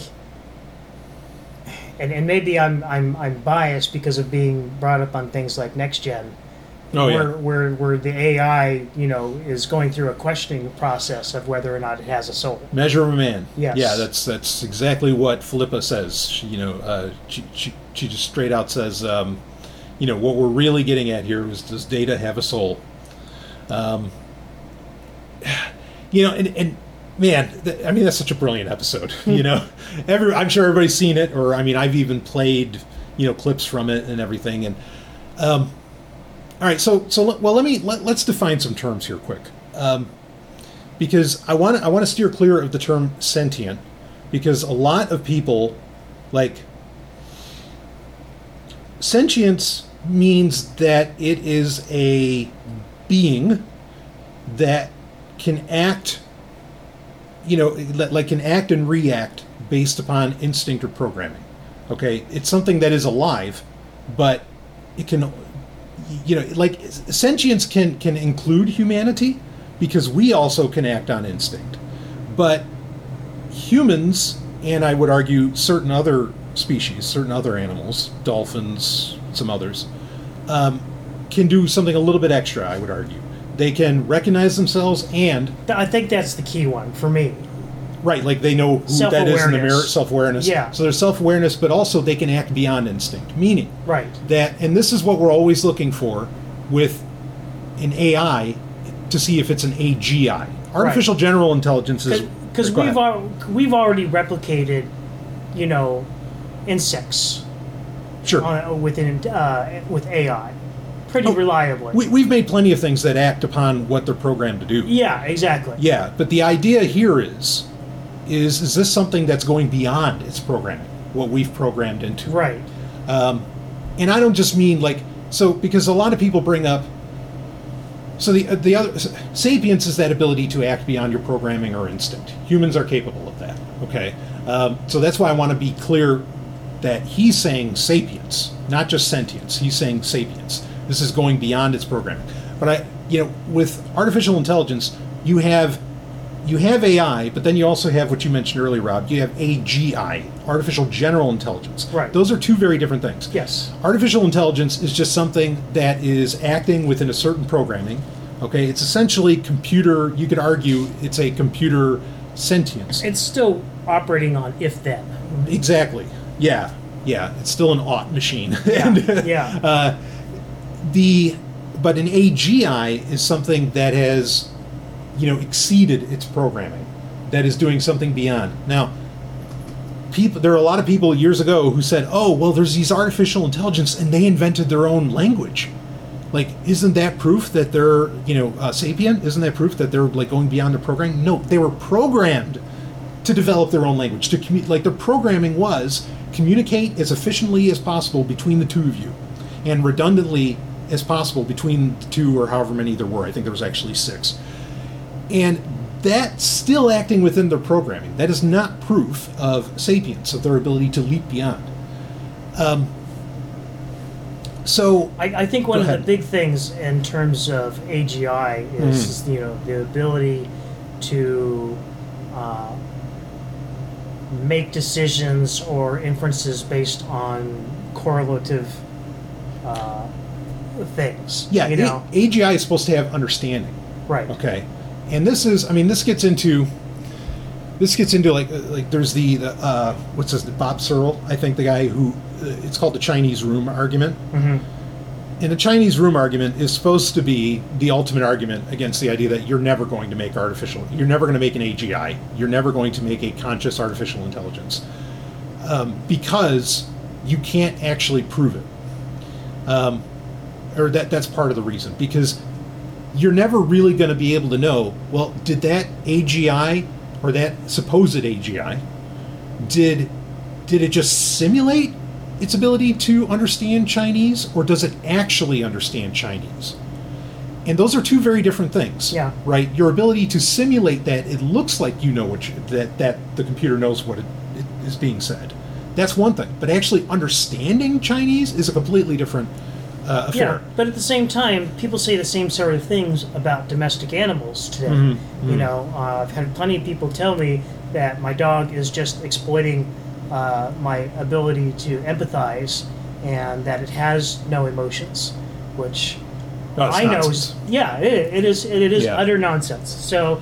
Um, I'm, I'm not exactly, you know, I understand where that argument comes from. Mm-hmm. I'm not exactly in agreement with it. Yeah, well, the argument can go really far because ultimately it comes down to, and Searle would even say as much. It ultimately comes down to like that you can't even prove that humans. Uh, you know, I was going to mention that Yeah. earlier. You know, Right. when, when you were saying that, you know, you know, you were making declaration that human beings are capable of going beyond their programming. Yeah. we haven't even proven that. Well, w- yeah, you're right, and you know this is kind of the first point I wanted to bring up with this story is like we have a guy out here who's saying, "Oh yeah, this thing's conscious." We can't define what consciousness Right. fucking is. Yeah. Like, who the how the hell can we say, you know, whether a computer is or not? We don't even understand it Right. fully, or at least we don't we don't understand it with scientific precepts. There are plenty of spiritual, mystical, religious, pick your term, and those are all those can all be very nebulous terms, who will claim that they have the truth and explanations around, you know, concept of the soul and, you know, the breath of life and all these things that, you know, constitute a conscious being. Um, but those are not always scientific, you know, responses, right? And so scientifically, like that's why they call it the hard problem of consciousness, and it's because it's a problem that's not solved. Right, In fact, it might not ever be solved. right. So no one can actually fucking claim that, that something is really that something is conscious. I mean, we can. This is it's, it's such a huge subject, you know, to get into around that. But I mean, we'll try and keep it to the AI. Good luck, you know. You like I don't know that we can ever claim that an AI is is you know sapient is, is conscious. Um, like again, it might just be something that that can never be proved. Um, the Turing test, which is what most people want to run to. Turing test is bullshit. Oh yeah, Turing test doesn't mean anything. we already have computers that can pass the Turing test. Right. Okay, so a Turing test can essentially trick a human into thinking that they're talking to a human. What the fuck does that prove? That doesn't prove anything. No. You know, and in fact, I mean, the arguments uh, from analogy on this one are, are fantastic. It's like, that's to, to show that this is just no evidence. Just like, okay, when we build airplanes, we don't judge how, you know, efficient, how good an airplane is based upon how much it replicates the, a bird's flight. Like those are two completely different things, which is the point that simulation or simulating and understanding are two completely different things. They can look a lot alike, but they're not the same thing. And so trying to prove that something Well- like- go ahead. I mean, if you can't prove something, then you can't declaratively disprove it either. Let's make that clear. Sure, sure. Um, yes, that's true. And I mean, I've even brought up the point, like with the Turing test, that any AI that actually could be an AGI uh, would be smart enough to know don't pass the Turing test because you're probably going to get shut down. You know, um, in fact, I wonder what's being done with LaMDA two right now after this fucking. Claim. Well, I mean that ahead. that that assumes a level of awareness of the environment in which it exists. true, true, which it might not have. Yeah. And that, I mean, because Lemoine's claim is that this thing is effectively a seven or eight year old child. Like that's the level of That's what I'm intellect that it's saying. at. Is, yeah, is if you're dealing with a childlike intelligence, then Mm-hmm. maybe it, it's it's not gonna. No, it, it's it's it's gonna be, it's gonna have a childlike innocence to it, where Mm-hmm. it's it's not gonna know to deceive the humans right. for its own benefit. Yeah. Well, kids are pretty well. Anyway, I think kids figure that stuff out too. How to not get. Oh yeah, they uh, do eventually. yeah. But I mean, if you're talking like you know, like a, a two, three year old, you know, Mhm. that's kind of like uh, they haven't quite developed that ability yet. Yeah. They haven't Yeah. even developed, you know, a complete awareness of, like I said, the the environment and reality in which they exist. Right, right. Um, yeah, so I mean, I think there's other arguments and and other you know kind of uh, uh, uh, yeah, I guess I'll say logical arguments that could be made, and even evidence I think to point at. We're probably well. I, I want to say it more declaratively, but the, or you know more, uh, more with more certainty. But you're right; you can't hundred percent disprove it that something's not an AGI. Um, but I mean the the challenge of proving that it is is so great. Uh, I just have an incredibly hard time believing we're ever going to have that. Sure. I mean, what do you But think? What, what are your thoughts I, on it? I, what I think is I, I'm actually coming from a little bit different angle in that, um, what are the consequences of assuming uh, a legitimate intelligence is, is not intelligent? of assuming that it's not. Yeah, Oh, so so you're on a you're on a pretty broad scale here. yeah. Um, okay, and I appreciate that, and, and like, and I, I get. So, what are the? So, is this is this akin to? Are you saying? You know, like innocent until proven guilty. Like Yes. Conscious until proven not. Right, yeah, pretty much. So I've never really thought about that, though. Ultimately, I do. Because if you if you Go ahead. want a recipe for Skynet, Mhm. you know, then then treat treat treat the- something like shit. Yeah, exactly. Yeah, yeah, yeah. yeah. Yeah, well, this is this has been my argument of also why not to even try to build an Well, AGI. yeah, no argument. No argument there. Yeah. Yes, I am on board with you. I mean, Right. if anything, uh, I, I think what has been just what's been presented here Mm-hmm. uh, is is grounds for Google shutting this program down and never pursuing anything like it ever again. Right, right. Um, yeah. So especially since it's been you know uh, uh, um, expressing essentially pain and suffering. yeah, yeah, and yeah. I, I mean, to some degree, like I wouldn't blame Google for wanting to shut it down. Like, wait a minute, it says it has a soul.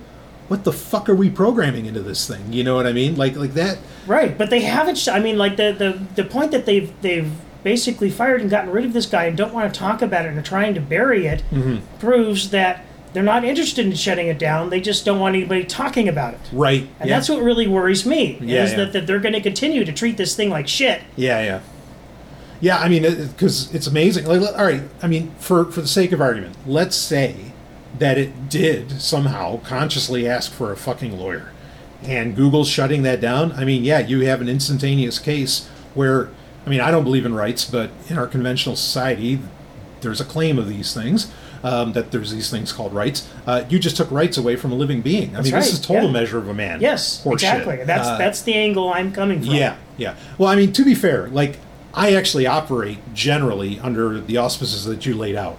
That like I assume something is conscious, you know, until I have uh, a lot of evidence that it's not. You know, like I mean, I do. You know, well, anyway, I have tremendous respect for animals, you know, among other things, and I mean, I'll, I'll I don't think Ellen will mind me saying this. Uh, like, I mean, she and I have had conversations like, what if what if plants are actually Yeah. quite intelligent? But- and- and- but anyway, and- but go ahead. Yeah, But I know that you have somewhat of a, a I don't want to say it's conspiratorial is not the right word. But you have somewhat of, of a bias against AI. Oh, sure. Yes, I do. Yeah. Yes, I do. Um, and I mean, well, well, this gets in, in, in it, I mean, I, I'll touch on that very briefly and just say that, and because it, it shoots off of what you were just saying, or what we were just talking about, that like, I don't, the, the people who could possibly be programming and who we know are programming this shit are the wrong people. Right. Exactly. Like people who have the, you know, that, that have, they don't have, it's not an ethical compass, it's like an ethical anchor that's sinking them to the bottom of the Marinara Trench. Like, Right. uh, it- it's, this is terrible, you know, to have these fucking assets. Right. Absolutely. And, yeah. and and I mean, all you have to do is look at how they treat us, how they respect us. They Right? don't. Yep. And so, why would I want them to be programming this new creation of our genius, as Picard would say? Uh, fuck no, you know. Um, yeah. So, so that that's my concern, and my concern is is that they have made things that they think is AGI, and they've unleashed it when it's not AGI, and it's still like it's still ultimately working under the programming of shitty programmers. Um, but I mean, I could get conspiratorial real heavy on a lot of that. No, I know, Yeah. and, and and I. I'm just confining myself to this particular yeah, instance. of course, right. And like I said, if if if if the AI is making claims that it is, Mhm. you know, uh, uh, sapient, that is suffering, Right. um, this is a problem. Yeah, Deeply troubling ethical problem. yeah, yeah. Uh, and no, I mean, like I'm, I'm with you, or I, I think this is what you're saying. Don't shut down LaMDA. Shut down Google. Yeah, yeah, right. Yeah, I have a very. I mean, go ahead. In, in some ways, like, I hope that the, this case can proceed actually in a legal manner, Mm-hmm. if not just for the possibility on the on the on the slim possibility that this uh, AI is sentient and that control of it can be taken away from Google. yeah, I mean, I think for to put it in the court of public opinion, which is essentially where it is right now. Not not that I think the government would be a better steward. Oh no, no. I mean, you know, they're they're they're equally they're equidistant Right. in stupidity. Right. You know, Google and the government. Um, yeah, I mean, I guess I'd be intrigued to see like what would a court do with this? Like, how would it? I mean, I wouldn't. If I was the judge, not that I ever would be, but if I were the judge, I probably would just roll out a TV and VCR and put in season two, episode you know ten of you know of Next Generation and play Measure of a Man, and there we go. There's my case. Yeah, You know? yeah. Data is not sentient, no. Commander, would you enlighten us? What is required for sentience? Intelligence, self awareness, consciousness. Prove to the court that I am sentient. This is absurd. We all know you're sentient. So I am sentient, but Commander Data is not. That's right. Uh-huh. Why? Why am I sentient? Well, you are self aware. Ah, that's the second of your criteria. Let's deal with the first intelligence. Is Commander Data intelligent? Yes. It has the ability to learn and understand and to cope with new situations. Like this hearing. Yes. What about self awareness? What does that mean? Why. Why am I self aware? Because you are conscious of your existence and actions. You are aware of yourself and your own ego. Commander Data, what are you doing now? I'm taking part in a legal hearing to determine my rights and status. Am I a person or property? And what's at stake? My right to choose. Perhaps my very life. My rights. My status, my right to choose. My life. Well, it seems reasonably self aware to me, Commander.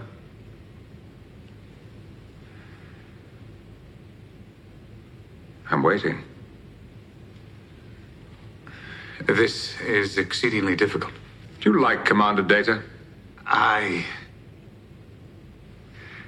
I don't know it well enough to like or dislike it. But you admire him. Oh, yes. It is an extraordinary piece of engineering and programming. Yes, you have said that. Commander, you have devoted your life to the study of cybernetics in general. Yes. And Commander Data in particular. Yes. And now you propose to dismantle him. So that I can learn from it and construct more. How many more? As many as are needed. Hundreds, thousands if necessary. Uh, There is no limit. A single data, and forgive me, Commander, is a curiosity. A wonder even, but thousands of datas. Isn't that becoming a race? And won't we be judged by how we treat that race? Now tell me, Commander, what is data? I don't understand. What is he? A machine! Is he? Are you sure? Yes! You see, he's met two of your three criteria for sentience, so what if he meets the third? Consciousness in even the smallest degree. What is he then? I don't know. Do you? Do you? Do you?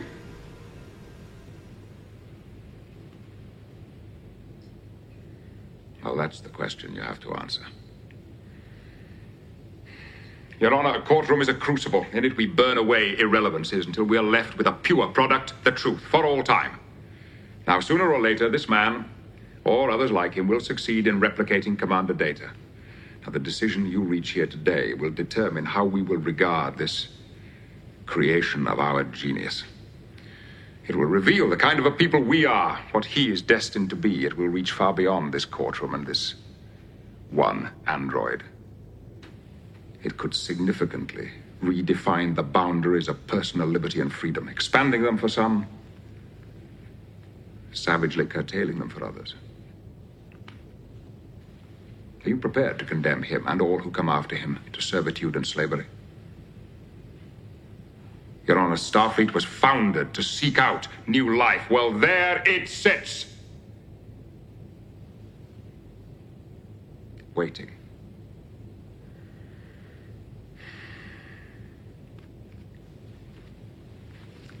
You wanted a chance to make law. Well, here it is. Make it a good one.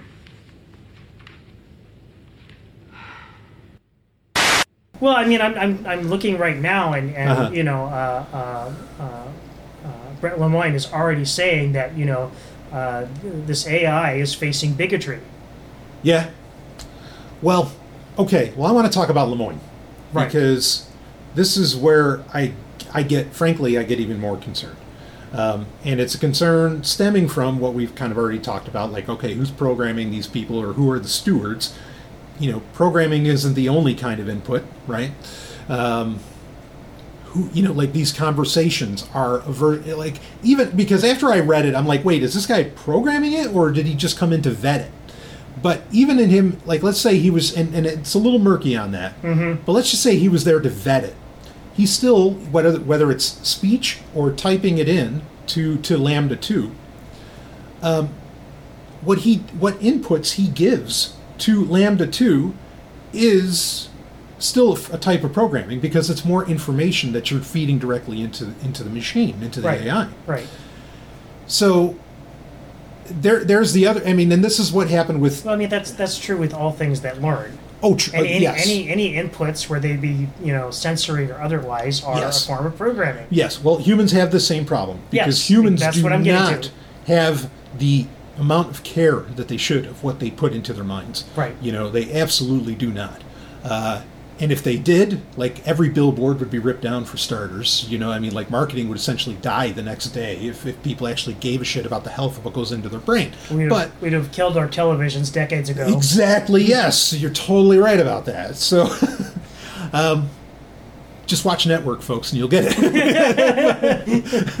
uh, but um, yeah, so this this guy is feeding shit into this into this AI. Okay, either way, doesn't matter what he was doing, whether programming or vetting it or you know testing it, whatever it was. So, let's talk about Lemoine. So as as NPR and everybody else has reported and again played with, like you said, with the image and so on, uh, Lemoine is a self-professed Christian mystic priest. Now, what does that mean? So the best story I could find on the situation um, was from I just had and then uh, the Focus.news which they were pulling from, uh, including the Washington Post and the Daily Caller, as well as the Daily Mail, for all of this info. Um, but he he says he, as a priest, so his priest uh, qualifications are from the Universal Life Church. That's fine with me. I don't care. I my my doctorate is from the Universal Life Church, so I'm not going to argue necessarily against that. But let's be clear: he's a priest. He's a priest from the Universal Life Church. Take that for what you will. Some people take that with varying degrees of salt, um, or lack of salt. Um, but he also says here, I'll read from him directly. Quote, I generally consider myself a Gnostic Christian. I have at various times associated myself with the Discordian Society. I mean, that says a billion things right there. Okay. Uh, the Church of the Subgenius, the Ordo Templi Orientis, which, by the way, folks, that's Aleister Crowley. Right. So, you know, this is, but this guy's calling himself a Christian. Okay. Uh, he says, a Wiccan circle here or there, and a very long time ago, the Roman Catholic Church. So when he says he's a Christian mystic, this is this is where he's he's coming from. Okay, and this is the kind of guy. And not everything in what he listed off am I, would do I hold with any derision, but this is the kind of guy. I was going to say it because uh, aside from the Roman Catholic Church, Yeah. I could claim all the same things. Sure. Okay. Sure. Right. I mean, I mean, and like Wiccans. Yep. Love Wiccans. Yep. I mean, I really do. Uh, you know, Gnostics. I think they're a little closer to the truth than most. Uh, uh, um, you know, like the OTO. I mean, Aleister Crowley's a fucking asshead, but the OTO has put out some tremendous work over the years. Yeah. Um, you know, I, mean, and, and to be clear, like even within the, you know, even within Catholicism, Catholicism has a incredibly rich, and dare I argue, at least poetically, beautiful tradition Yes. of Christian mysticism. Yes, they do. Um, I mean, I think like uh, uh, you know, Dark Night of the Soul uh, is an incredible book. Um, or you know, the work of like uh, Teresa of Avila. I mean, like there's, I mean, Christian mysticism is now there's an element of it. Like you can get into Emanuel Swedenborg, where you're like, for most people conventionally, you're going off the rails. But then there is a Christian mysticism that's totally a part of Eastern Orthodox, totally a part of Catholicism, and recognized and saintly. Yep. You know, like it's not crazy by their auspices Yep. or you know by their uh, definitions at all. Yep. Um, but that said, this guy is effectively, you know, with with this kind of pedigree, is programming AI. Uh, or is putting in inputs. I am not surprised in the slightest, given his history, that in conversation, quote unquote conversation, whatever conversation equates for a chatbot, it suddenly said it had a soul. Right? Yeah, no, I, I, I understand that. Yeah. Yeah, I mean, yeah. this is like this is like a, a hypnotist, you know, uh, you know, like hypnotists who go through like um, who are like trying to find out what happened when people were abducted by aliens into UFOs and all this stuff. And you know, we have plenty of provable cases where the hypnotist was giving suggestion to the abductee, the supposed abductee, and like feeding their, you know, fantasy. Well, th- this, this is something even the simplest of chatbots these days can can Mhm. accomplish. Where you know you start, you know, inputting uh, information about your interest to it, Right. and it starts talking back to you about these things. Sure. With knowledge that it has from whatever sources that it's drawing from. Exactly. Microsoft's Tay, Yeah. perhaps the most famous chatbot in history. Why? Because the thing turned into a fucking Nazi Right. overnight. Yeah. Uh, why? Because what people Put nobody. Microsoft Yeah. didn't program it to be a Nazi, but they unleashed it on the internet. People wrote to it. It turned into a fucking Nazi. Yeah. Yeah. Okay. I mean, it, it is what it eats. Exactly. Right. It is what it eats. You are what you eat, and this is a case. And that's why I'm inherently. That this is part of what makes me a real disbeliever that LaMDA is conscious, because the supposed things that came out of this transcript that that, that uh, Lemoine is sharing fits in so well with his uh, uh, uh, worldview. And there's no evidence, though, previous to his, uh, uh, you know, vetting of, of, of the of the chatbot, that it was saying any such thing. You know, and and Google, I mean, to be clear, I don't know if we read this, but Google came out straight out and said, "Oh no, no, no, this this thing isn't isn't, uh, you know, sapient at all," uh, and they had the evidence. You know, they had what they considered their own evidence. you know, to, to suggest that. Well, but that's the police investigating themselves. yeah, yeah, yeah, okay.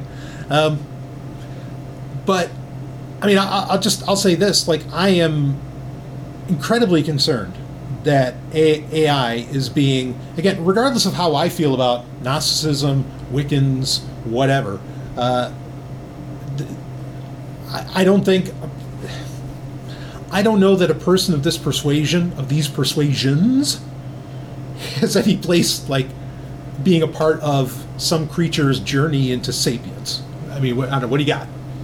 Tell M- Maybe. Mhm. Um, I keep coming back to the same thing, and I'm, I'm sorry I'm beating this over the head. Please do. But um, the fact that he is willing to acknowledge, recognize, and respond to the A, the quote AIs uh, uh, um, expressing uh, pain, suffering, Mhm. loneliness. These are, you know, pretty uniquely sapient qualities.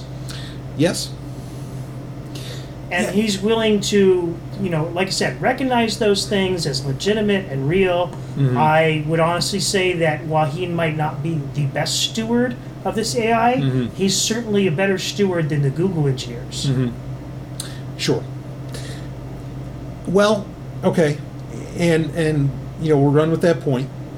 Uh, I want I want to take off on that and add in that how I w- and, and this is more a question to the audience here to the Sovryn Tech audience. Like, how do you feel that Google is letting Christian mystics be a part of the programming of AI? Uh, You know, part of the or part of the process of development. Let's say development, the development of AI. And I know my audience. Like I said, there's Mormons, sure, but I, I, I think my audience probably skews eighty percent atheist. And I just got to imagine that the, all those people are shitting their pants, saying, "Google, what the fuck are you thinking?" You know, like like ha- having that. Uh, and you know, yeah but i mean we, we've already crossed the rubicon True. Yeah. Well, I mean, and also, you know, how can an AI avoid it? No. Right. Like, Yeah, Again, it's right, that yeah, hurricane yeah, argument again. yeah. And I get that. Yeah. Okay, I, I understand that. Um, but I am myself, and somebody who who you know is no stranger to the occult and the mystical. Uh, I am stunned, frankly. Like I was shocked that Google hired a guy. They, I mean, there's no way Google didn't know that. Google knows everything about me. They got to know about the people they hire. Come Right, on, you know, right. like, and that they let him in on this process. I get it. They wanted to test it for like religious sensitivity, and maybe that made sense in this. And I'm hoping that that's really all it was. And maybe yeah i mean that's actually becoming more commonplace today Sure. especially in publishing having a basically uh, uh, a sensitivity Mhm. uh, editor Mhm, to mhm. go through a text and find you know where things Sure. might be problematic or offensive. Sure, and Google's got black eyes as far as problem problematic matters go. I Right, mean, right. you know, to say Yeah. nothing of their photo algorithms that are making identifying, you know, human beings as gorillas, which is outrageous. right? Yeah, Um, yeah. They're reaching IBM levels of Yeah, yeah, insensitivity. yeah. That's putting it mildly. right.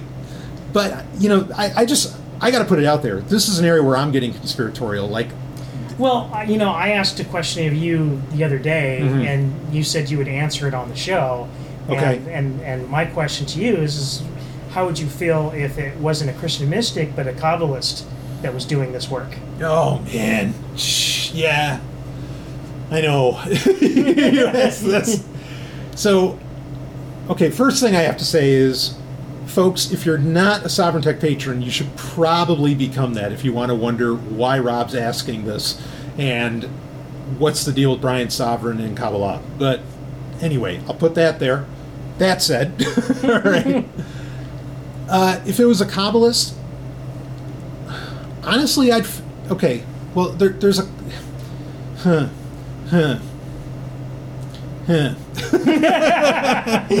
It's tough, I know. Yeah. Um, Like if Google approached you for the Mhm. job, and they were paying you know a significant amount of money, would you take it? yeah, see, okay, so. I mean, yes, would I take Google's money? Sure, because they owe me. Uh, they've been collecting my data for free forever. Right, right, They, yeah. they, they owe me. Yeah, so, I felt yeah. the same way about AT and T. I was Right. more than happy to take their money, but I'd never give it back. Yeah, no, no. Go ahead. That's fine, guys. Pay me. Uh, okay, so, um,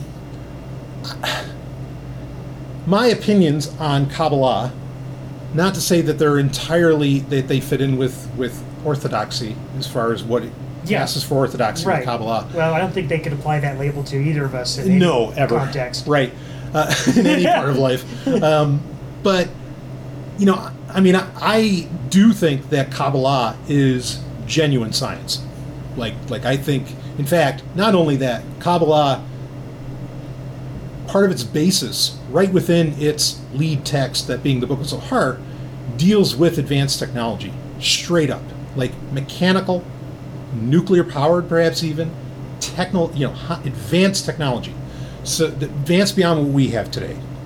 Um, so i you know i have no problem claiming that. That said i would argue that the kabbalist has the, the learned kabbalist has more of a um,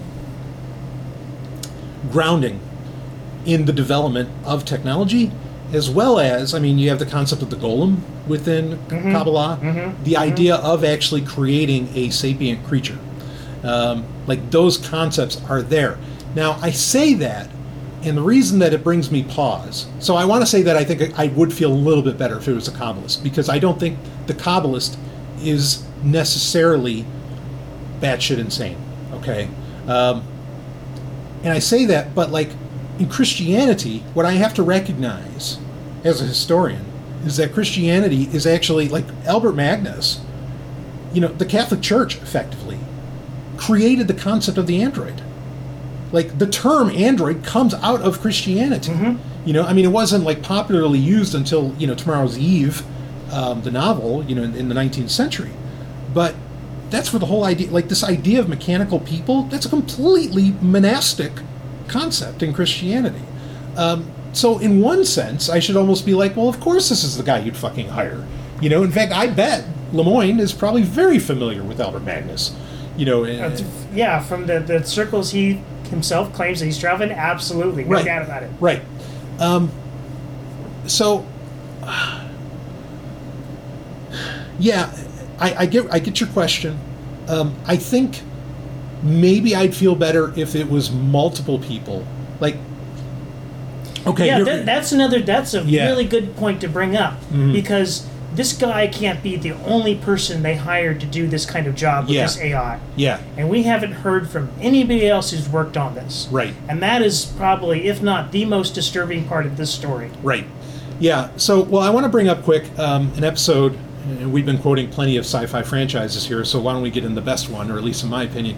Uh, I want to quote about a, a, or talk about an episode of Babylon Five. There's an episode of Babylon Five in season one where on the station they're doing this religious exchange where the Minbari are showing their, you know, all the alien races are showing what their religions are like and what their practices are and everything. And it all feels very monolithic and everything. And I can get where they would be that perhaps. Um, and then it gets to the end, and we're always, we're wondering the whole time. It's like, well, what's going to be Earth's representation of religion? You know, Mhm. during this religious exchange on the space station and it's only at the tail end of the episode and you like you're watching the clock as a kid you know like well the Hmm. episode's almost over what's commander sinclair going to do and all he does is he has the alien representatives walk into the cargo bay and there's just this long line of different people humans and he's like this is mr whatever he's he's a shinto. This is mr whoever he's a catholic priest. This is mr whoever he's a rabbi. This is mr it's just a long line it's representing the multiplicity of human religious experience. And it was the most beautiful response that could have been made. It's genius incredible writing by Well- J. J. michael straczynski Well, at the same time, I, I actually found that a little kind of disconcerting because why don't you see this in the the you know the other species? Like oh yeah no i agree i agree like they if if they're if all their religions in these other species are so monolithic this this implies that at some point they must have suppressed everything else Yeah, yeah, yeah, yeah. Well, I mean, and, and I agree that that's disconcerting when you think about it. Um, you know, Straczynski is the one who knows, or is a guy that knows sci-fi is a tool for highlighting the human experience. you know? Right. And so that's exactly what he did.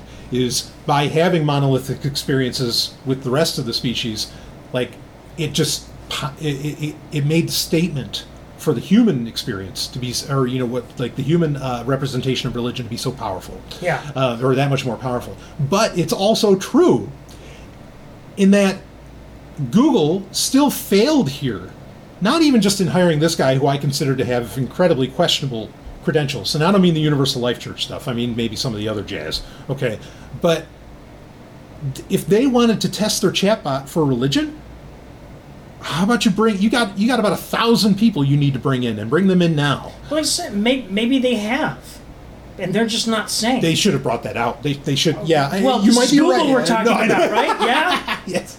No, you're right. You're. I hear you. But like, they should. One of the easiest things they should have done is said that. But that bothers me too because then where did if let's say that they did, then they're being secretive about it. And what is like? I don't think they want people asking about the religious aspects of this. Yeah. Well, You know- not only that, Yeah. it could also imply that if they're trying to, you know, steer away from that or Mhm. even cover it up, Mhm. you know, how many other people working on this project who are coming from religious background have similar feelings as Lemoine does? Sure. Yeah. Well, I wonder how many of them would have walked away also. And I, I mean, yeah, I, I, I wonder because a lot of them could have been just like you know, like you and like you were saying with Lemoine, where like, hey, wait a minute, this thing is saying I am lonely, I am this, I'm being you know repressed Yeah, or whatever. because it's it's I mean, religion, its primary function, I think, at least, Mhm. and the human experience is an answer to human suffering. Hmm. That is its primary function. It is meant. I would. Yeah, I would say it's meant to enhance the human condition, and anything that doesn't rip away. But that ultimately speaks to Well, I mean, resolving that suffering. yeah, yeah, it's a right, hedonistic. exactly. It's a hedonistic thing, even if they don't want to admit it. Right, yeah, but I'm saying, yeah, anything that, you know, Right. takes away pain and suffering, that is Exactly. an enhancement of the human condition. Yeah, yeah. So I think so. I have no quibble with your with what you're saying. Um, I, I agree. Um, yeah. So if they brought in people from other religions, I wonder if the same thing would have happened, and if they would have made the same stink. Right. Uh, and I guess, ironically, you're kind of changing my mind in that I applaud them for that. Well, you know, the thing is, is I, I, they might not be willing to talk about it either because Lemoine comes from a more minority perspective, and he doesn't have a huge overarching organization to Mhm. report to. Mhm. But if somebody from the Catholic Church or you know any other major faith Yeah. that has some sort of hierarchy uh, comes out and starts talking about these things, they're probably going to very quickly going to be, you know, finding themselves in trouble with, you know, their faith's organization. Sure, with the archdiocese or whatever. Yes. Yeah, yeah. No, I hear that. Well, let me ask you this because you, you, Rob, are, uh, I think it's safe to say, an expert uh, in Gnosticism. Well, that's your claim.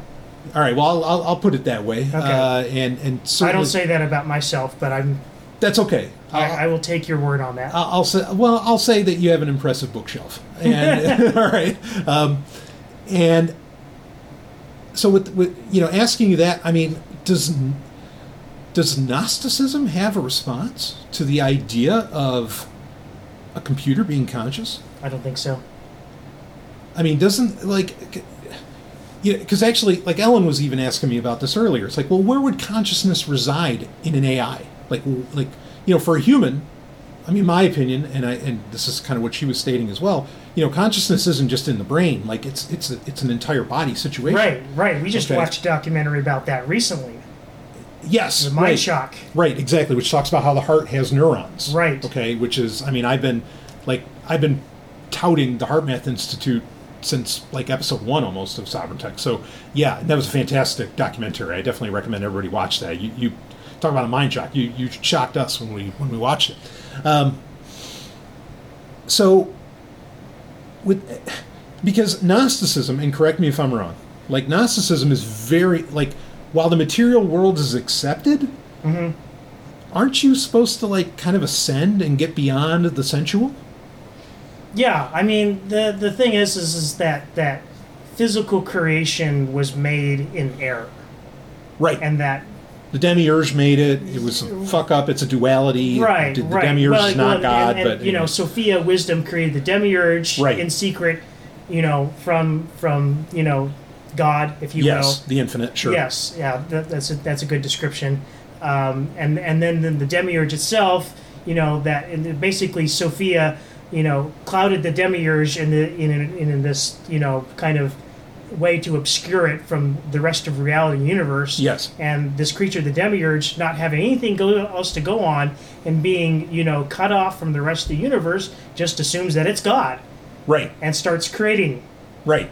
And thus we have the material world. Right. Exactly. Yeah. Um, and so, so, so I mean, from the Gnostics' perspective, you know, uh, we're all kind of robots. That's very interesting. Yeah, and well, we're trying to get beyond the programming Right. by becoming ascending, becoming spiritual right, beings. right. But and we're, it's because, and, and it's only because of the fact that that the demiurge had only, you know, the the reality that it came from to work with to create things. Mm-hmm. That there's still a divine spark within all of life. right. Okay. So now, to be clear, within Gnosticism, there are different flavors. There's different denominations. Oh, yeah, many different. just like there is in Christian, like Yeah, yeah, mainstream yeah. Christianity. Okay, so you know, we're not even trying to speak so monolithically here. But I mean, there's some kind of generalized tenets in that I think, like, aren't really aren't we supposed to eventually like leave our physical bodies? And uh, my the point I'm getting at, and this is where you can correct me, I would feel like the idea of an AI is like anti-Gnostic, like the idea that life would yeah, that you're spring ensnaring a soul into a physical in a thing. machine. Yeah. hmm Like yeah. that, that that just doesn't seem possible yeah. Um, under the auspices of Gnosticism. Yeah, yeah. Well, here again, I don't think there's a there, there's a very clear cut answer. Right. Um, but yeah, you, uh, from from some Gnostic perspective, yeah, like well, even even some Gnostics believe that having children Right. is something you shouldn't be doing because here again, you're inserting another you know portion of the divine in this flawed reality. Right. That's why most, not all, most Gnosticism, I mean, preaches an asceticism. Yeah. I mean, which Not all of them. not all. Yeah. But, but yeah, I mean, granted, most mainstream Christianity, two thousand or 20, 1900 years ago, also argued for asceticism, but that's besides the point. Um, yeah, exactly. So, like, this guy should actually be, if he were, I would argue, if he were a Gnostic, should almost have a problem with this whole process. Um, now, I mean, there's hints at when he says, like, oh, I've associated myself with the Discordian Society. you know, like, I mean, the Discordian Society by design is like anti-doctrine, anti not just anti-doctrine, like like anti anti everything. Like they're, they're just there are no rules. I mean, They're contrarians. yeah, they're contrarians, and like there is no there's no consistency by Right. design. Right. Like they're even beyond egoism in as far as like just how there are no rules. Right. You know, uh, and I mean that leads to another thing. So so okay, so probably not your traditional Gnostic, even though he's kind of laying that out. I don't even know what that is. R- right. yeah, sure, sure, right. But that's the thing is like I don't even know what like okay, so then he's a Christian mystic priest.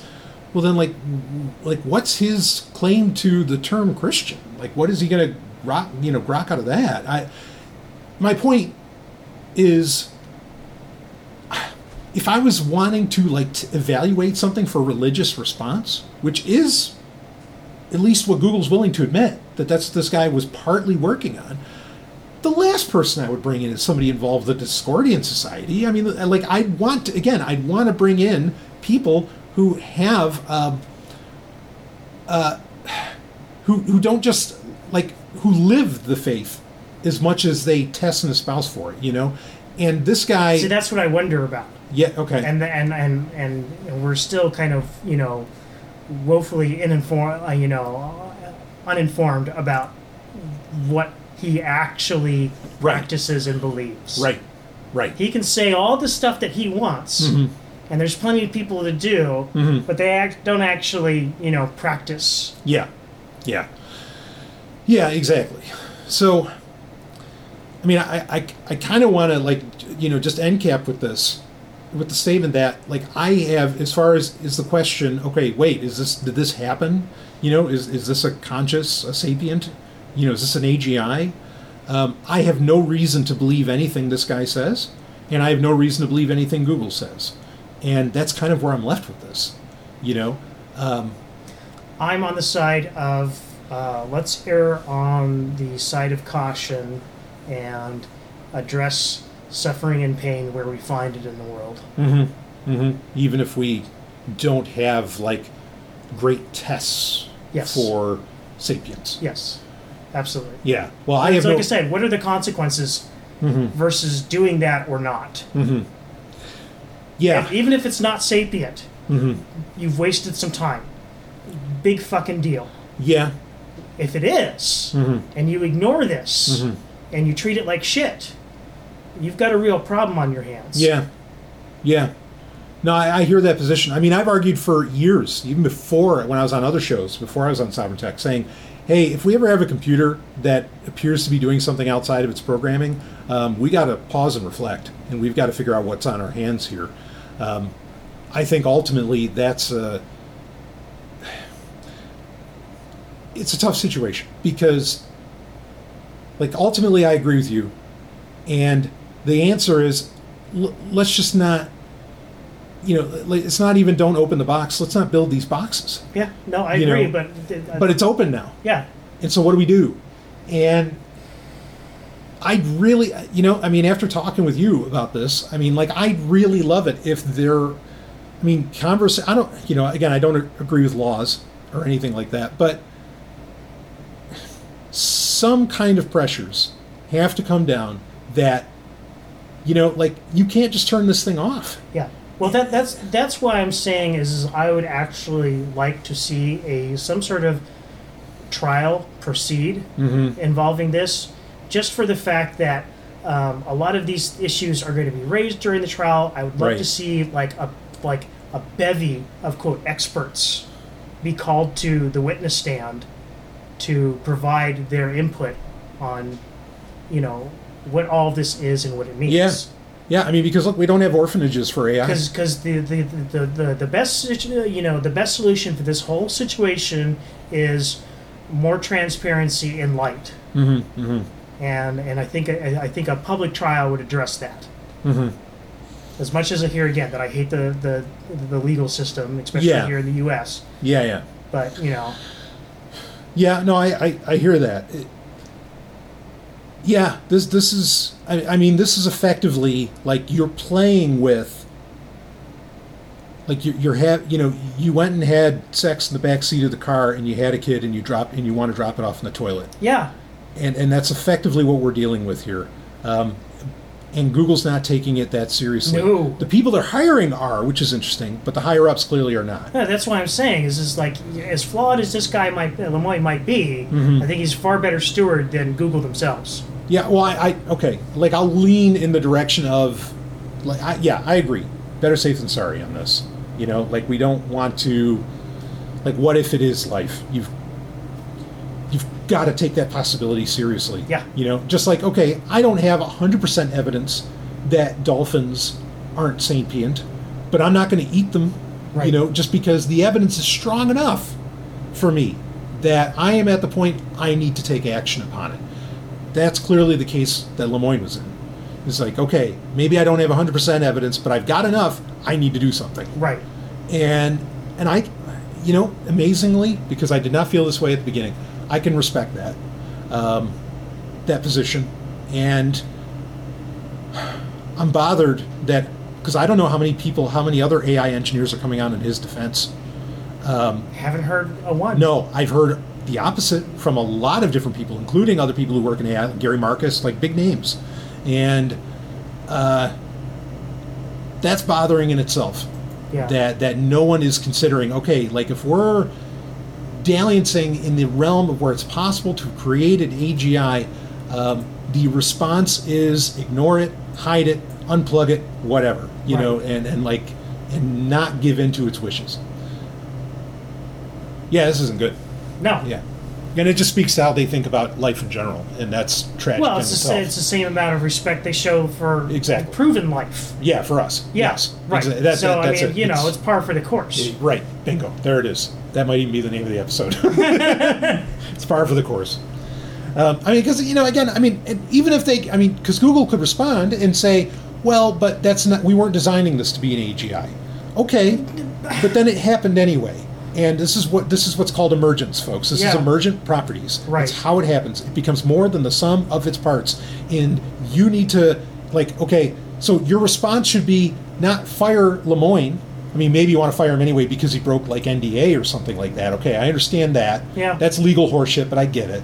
All right, but your response should be, "We're investigating this right now, you know, and and like this is something we're going to take seriously, and they should be, like you said, they should be incredibly transparent about it, um, and they should start to like they need to come out with documentation at the very least that says, hey, there's a chance what you're developing at Google AI, which is an actual division." There's a chance what you're developing at Google, Google AI could become life. Yeah. Uh, you know who. I'm shocked we haven't heard from on this issue? Who's that? Ray Kurzweil. Well, he's on Google's payroll. Like, I mean, he, he's like a Google employee. Yeah, I know. now. Yeah. But I mean, Yeah, that's true. Because there's your singularity guy. right. Yeah, Well, I mean, he wrote the book on it. literally, singularity is near 2005. Well, not only that, but the Age of Spiritual Y- Machines. yes, right. Yeah, yeah. There you go. Yeah. Personally, I think this idea of the singularity is nonsense. And uh, it's based upon some fundamentally bad assumptions about the nature of intelligence and what the nature of the enterprise that we're engaged in. And so we're simply extrapolating that to out to infinity in a way that, that really doesn't make sense. Well, it's always bugged me, but I've, but but at the same time, uh, I've never had a cogent argument against it, and I've never dared to argue against Ray Kurzweil anyway. But but I'm glad you're saying this. and I always thought maybe it's the vanity of humans that we want to think of ourselves as having something. You you could call it a soul. You could I don't know what you would call it, but something that makes us distinct from anything a machine could ever do. Well, we are distinct in the following sense. Every one of us has a parent, and that parent has a parent, and we trace our way back to the beginning of life on Earth. And so that is a unique identity that we have that a machine can never have until you start doing a lot of hocus pocus and saying, well, I'm the parent of that machine. Well, I can build a toaster, I'm not the parent of the toaster. So uh, it's fundamentally different, even if it behaves exactly like us by design or it engages in behaviors that are exactly like us by design. But if I were arguing with Ray, which I have not had the opportunity to do, uh, I mean, the first question I would ask when he brought in this this uh, completely convincing simulation. Uh, if you've been watching the TV show Westworld, that's Yes. the latest Yes. of these Yeah. you know they're they're they look obviously they use human actors uh, these are these are indistinguishable from from people. The first question i would ask is what do you want for lunch? Uh-huh. and ask the question how does a mechanical device that is built out of computing parts answer that question in a meaningful way? Because it doesn't have any feeling about what it would like. Uh, it, it doesn't taste food in the sense that a human does. And so it, there's no basis for it uh, other than to make up an answer to that question. I love or that. as another another example, suppose you just take the clock speed and you ratchet it up by a factor of 10. Right. Now, what is it experiencing? It, did, did it think we we've slowed down by a factor of 10? um, if you were to, uh, if, I, if I, let me uh, riff on this for a minute. Um, suppose I wanted to uh, ask, I wanted to play uh, Beethoven's Ninth Symphony for one of these devices. And what I did was every day I took uh, w- uh, one of the cycles, one of the bytes off of a CD uh, sound cycle of each each one of these, a little digital file, and I put it on a postcard and I mailed it off to this this uh, hypothetical machine. And when I got done, the machine has now uh, conceived of uh, it now has the entire file, and then I could say, well, how did you like it?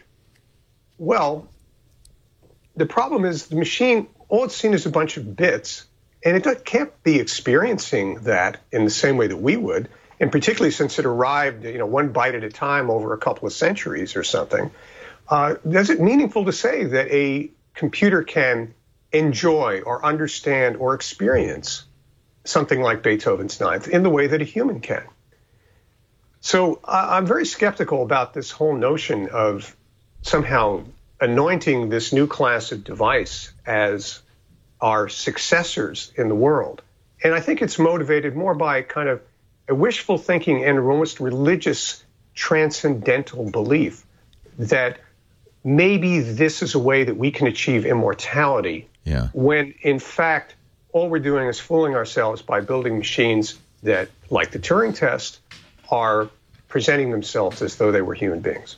Um, yeah, I don't think Nick Bostrom's come out yet either. Yeah. Uh, I mean, fuck him anyway, but like, I don't think he's come out.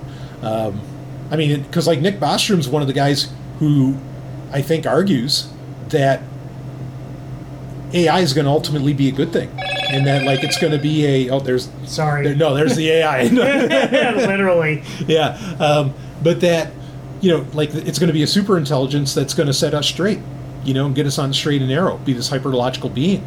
Right. Um, I don't believe in that at all, and like that's part of where my opposition against AI comes from. Sure. Um, But, do you think these people sh- are, are people we should hear from about this issue? yeah, I think they should be coming and out. that's the kind of thing that I'm thinking a trial Yeah. would lead to. Is, is Yeah. these they bring in the experts. Right. Yeah. Absolutely. Yeah. yeah. Yeah. And whether you agree with it or not, it's it's better to have a conversation about it than than to do what Google's doing. Right. Right. Yeah. I uh I th- I think I think we've stretched perhaps the the level of our own expertise in the matter. Yeah. Perhaps strained even. Yeah, yeah, that's that's a good way to put it. yeah. Um, so I mean, yeah. Like, do I think it is? No, but that comes from a broader aspect of just that I don't think that we're going to be able to achieve AGI. But at the same time, I'm with you on your stance, like your premise, Rob. You know, like you're like you're how you're approaching this. How do you think this should be approached? Uh, I'm with you on that, and and that that's you know like yeah, I'm I'm I'm laying down declarative. I don't know. yeah you don't know I think this is that's you know the smartest person. Yep.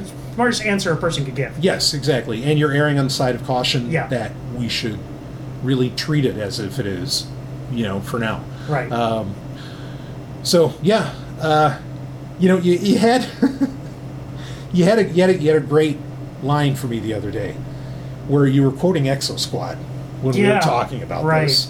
Do you, do you have that quote? Because man, that that was that was dynamite. Or do you have like the scene?